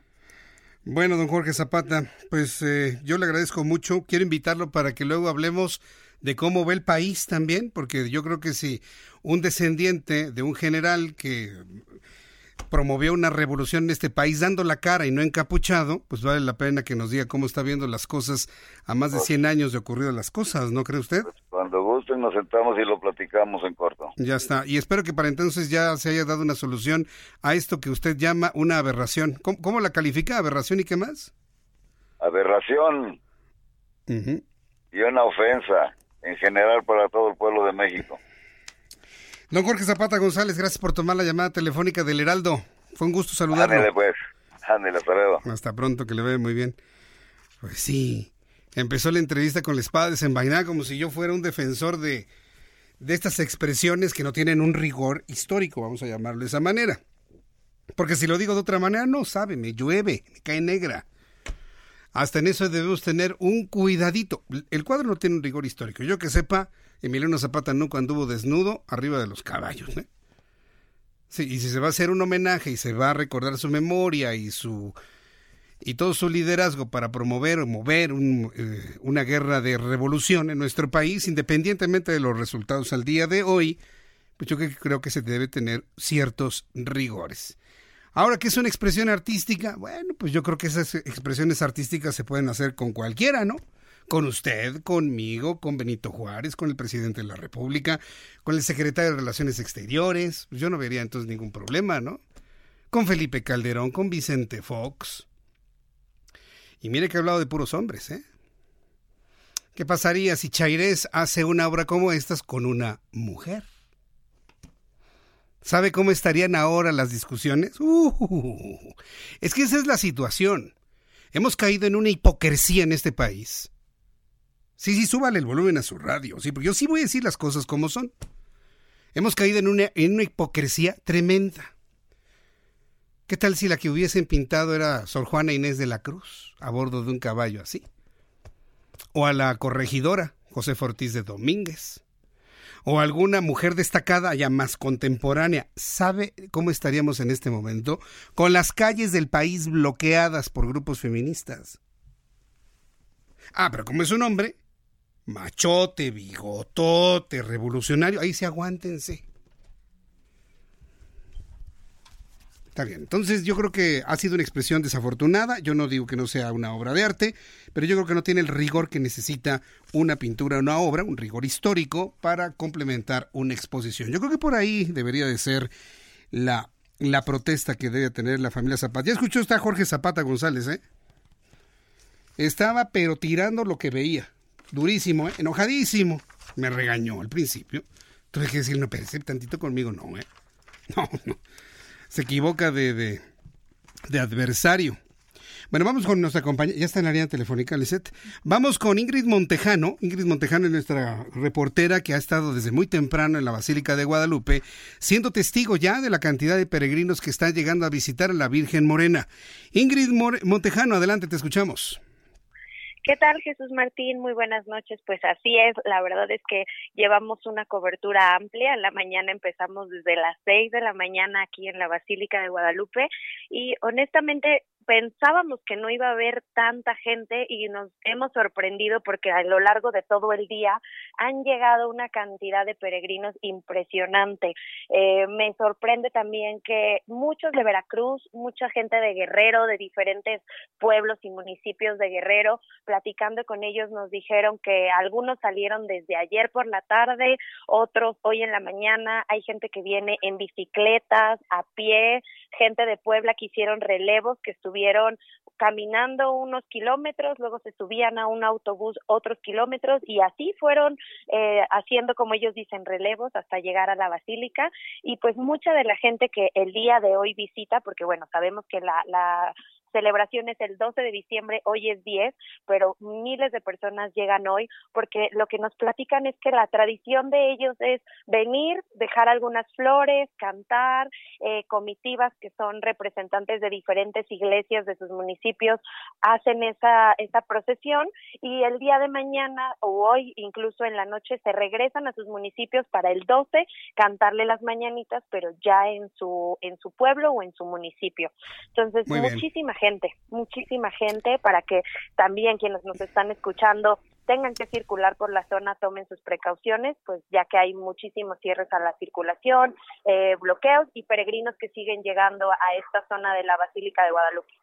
Muy bien, Ingrid Montejano, pues estaremos contigo todos estos días, hoy, mañana y pasado mañana, que es el día central, el Día de la Virgen de Guadalupe, informando al público. Mañana, previo a las mañanitas, allá en la Basílica. Muchas gracias, Ingrid, que tenga muy buenas tardes. Excelente tarde, muchas gracias. Hasta luego, muchas gracias para ti y un saludo como me están pidiendo a través de YouTube, un saludo enorme para todos los peregrinos que se van acompañando de la radio, sintonizado en el 98.5 de FM, que vayan con bien, cuídense mucho en el camino los habitantes de la Ciudad de México, cuidar a los peregrinos en las principales vialidades de ingreso, salida de la Ciudad de México, hay que tener mucho cuidado, cuida a los peregrinos, los peregrinos pedirles que no tiren basura en el trayecto de su andar. Tengo la línea telefónica y me da un enorme gusto saludar a Enrique de la Madrid. Enrique de la Madrid es director del Centro para el Futuro de la Ciudad. Esto es en el TEC de Monterrey, además exsecretario de Turismo Federal. Estimado Enrique de la Madrid, gusto en saludarte, bienvenido, muy buenas tardes. Jesús Martín, ¿cómo estás? Muy buenas noches. Noches ya. A ti a tu auditorio. Muchas gracias. Has estado analizando los datos de desigualdad que dio a conocer el IMCO. ¿Qué, qué, qué podemos destacar de estos datos? ¿Qué, ¿En qué hemos avanzado y en qué estamos atorados, Enrique? ¿Cómo no? Pues mire, yo creo que los datos, por un lado del INCO y también de la CEPAL, pues digo, nos confirman numéricamente lo que sabemos, que somos un país muy desigual y que pues muy pocas manos concentran muchos ingresos y mucha riqueza. Datos, por ejemplo, la CEPAL te dice que el 1% más rico de la población tiene el 33% de la riqueza del país. Eh, o, por ejemplo, si lo ves desde el punto de vista del sistema financiero, el 10% más rico tiene el 80% de la riqueza. Pero también te dice cosas que no dejan de ser también preocupantes, que depende de dónde nazcas y dónde vivas, cómo te va, por ejemplo, en los servicios de salud. Si vives en el norte del país, 5 de cada 10 personas tienen acceso a salud eh, pública o privada. Si vives en la Ciudad de México, ya baja a 4 de cada 10. Pero si vives en un estado del sur del país, ya son 2 de cada 10 nada más. Pues evidentemente, si tienes menos acceso a la salud, si tienes buena, buen, menos buena educación, pues obviamente vas a tener menos posibilidades de prosperar. Pero también hay un punto que hay que reflexionar, esto te lo menciona la OCDE, y te dice lo siguiente, que en los países de la OCDE, en este caso quitando a México, una vez que hay gasto público, que hay transferencias a las personas, la desigualdad se mejora, esto es, disminuye. Y en cambio de dice que en el caso de nuestro país, después del gasto público, la desigualdad no mejora. Entonces quiere decir que tenemos un problema, porque si queremos ver al gasto público por sí mismo como una solución para resolver la desigualdad, pues parece por lo menos que como lo hemos hecho hasta el momento, no funciona. Entonces yo diría dos cosas, Jesús Martín. Una, no podemos seguir siendo una sociedad tan desigual, no hay la menor duda. Pero segundo, hay que analizar cuál es el gasto que sí funciona para que nos emparejemos, porque gastar por sí mismo no resuelve la desigualdad, de acuerdo a estos datos. Ahora, el, la presente administración trae la idea de, cerrar la brecha de desigualdad, de, de, hacer un mejor reparto de la riqueza. Eh, en un primer año de gobierno, por lo menos, ha sentado las bases o el cimiento para que esto verdaderamente se vuelva una realidad, Enrique de la Madrid. Bueno, a ver, yo creo que lo que plantea la administración es correcto en el sentido de que no podemos seguir aceptando una sociedad tan desigual. Uh -huh. okay. Pero donde empiezan, en, en mi caso, estas dudas, es dices, oye, si de acuerdo a los instrumentos tradicionales que hemos tenido, que es dar dinero directamente a las personas, dice que no te cambia la desigualdad, pues por lo menos hay que analizarlo. Y yo, yo te voy a decir por qué. Uh -huh. Yo sospecho que si tú le das dinero a una persona, pero con eso no puede comprar mejores servicios de salud, pues ahí hay un problema. Uh -huh. Si tú le das dinero a las personas, pero con eso no pueden comprar una mejor educación de calidad y pertinente, pues ahí tienes un problema porque por lo menos desde el punto de vista de la salud y la educación, dos instrumentos elementales para poder progresar. Entonces sí nos dejan en un dilema, ¿eh? Sí nos dejan en un dilema de queremos repartir mejor, pero no necesariamente pareciera ser que cualquier gasto público es bueno para disminuir la desigualdad. Sí, esto me hace recordar cuando se canceló el programa de estancias infantiles y la idea es entregarle a las familias, de manera concreta a las mamás, el dinero que les correspondería por estancia infantil. Son 40 pesos al día, Enrique. O sea, con 40 pesos una mamá no encuentra una estancia infantil donde le puedan dar cuidado, educación y alimento durante todo un día. Y por más que insistimos en esto, de verdad que no se entendió jamás. ¿eh? Es decir, el, cerrar la brecha entre ricos y pobres lo están entendiendo como darle billetes a la, a la, gente y con eso piensan que lo van a hacer, pero veo que están completamente equivocados. ¿O cómo lo ve Enrique de la Madrid? Bueno, tienes, yo creo que ahí estás poniendo un buen ejemplo. Cuando tú tienes un programa este, masivo, en donde probablemente por esa misma razón te dan un mejor precio, el gobierno tiene un mejor precio, que el que ya obtiene una persona individual cuando va y compra el servicio solito. Lo que tú estás diciendo es lo que yo también he escuchado, que ya con ese dinero a ti ya no te alcanza para comprarte el servicio que antes te daban. Y lo mismo, reflexiones sobre la educación. ¿Qué será mejor? que realmente le invirtiéramos mejor al sistema educativo, que tuviéramos muy buenos maestros, que tuviéramos muy buenas escuelas, o darles dinero a las personas para que luego, luego vayan y busquen su escuela. Sospecho que no va a alcanzar. Simplemente la reflexión que hago con base en los datos de la OSD es, ojo, no vayamos a pensar que repartiendo cualquier gasto necesariamente nos vamos a igualar más. Bien, pues Enrique de la Madrid, yo creo que tenemos mucho más que platicar sobre temas de desigualdad y sobre todo del trabajo que realizan ahí en el Centro para el Futuro de la Ciudad, el TEC de Monterrey. Suena interesante, ¿no? Lo que están haciendo ahí, Enrique. Enrique de la Madrid. Bueno. ¿Se cortó o se fue? Bueno, se cortó. Bueno, entonces, bueno, finalmente es lo que hemos platicado con Enrique de la Madrid, director del Centro para el Futuro de la Ciudad del TEC de Monterrey, con datos que ha analizado del IMCO, del Instituto Mexicano de la Competitividad. Son las 7.56, ya nos vamos. Muchas gracias por habernos acompañado el día de hoy aquí en el Heraldo Radio. Muchos asuntos importantes que comentar. ¿Qué le pareció la entrevista con Jorge Zapata? Tremendo, ¿no? Me encantaría que tuviera al director del de Bellas Artes enfrente. ¿Cómo me encantaría? ¿Cómo me gustaría? Pero en fin, yo creo que eso no va, no va a ocurrir finalmente. Yo le invito para que me siga a través de mi cuenta de Twitter, arroba Jesús Martín MX, arroba Jesús Martín MX. Sigamos platicando sobre las noticias del día de hoy. Lo dejo en compañía de Manuel Zamacona y Brenda Peña a continuación con más noticias metropolitanas. Yo lo espero mañana, 2 de la tarde, Heraldo Televisión, 6 de la tarde, Heraldo Radio. Soy Jesús Martín Mendoza por su atención. Gracias y que tenga usted muy buenas noches.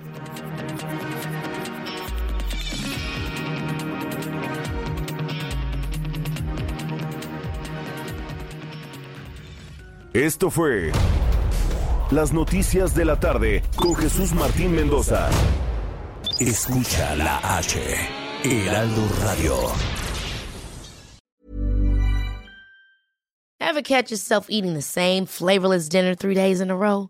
Dreaming of something better? Well, HelloFresh is your guilt-free dream come true, baby. It's me, Kiki Palmer. Let's wake up those taste buds with hot, juicy pecan-crusted chicken or garlic butter shrimp scampi. Mm.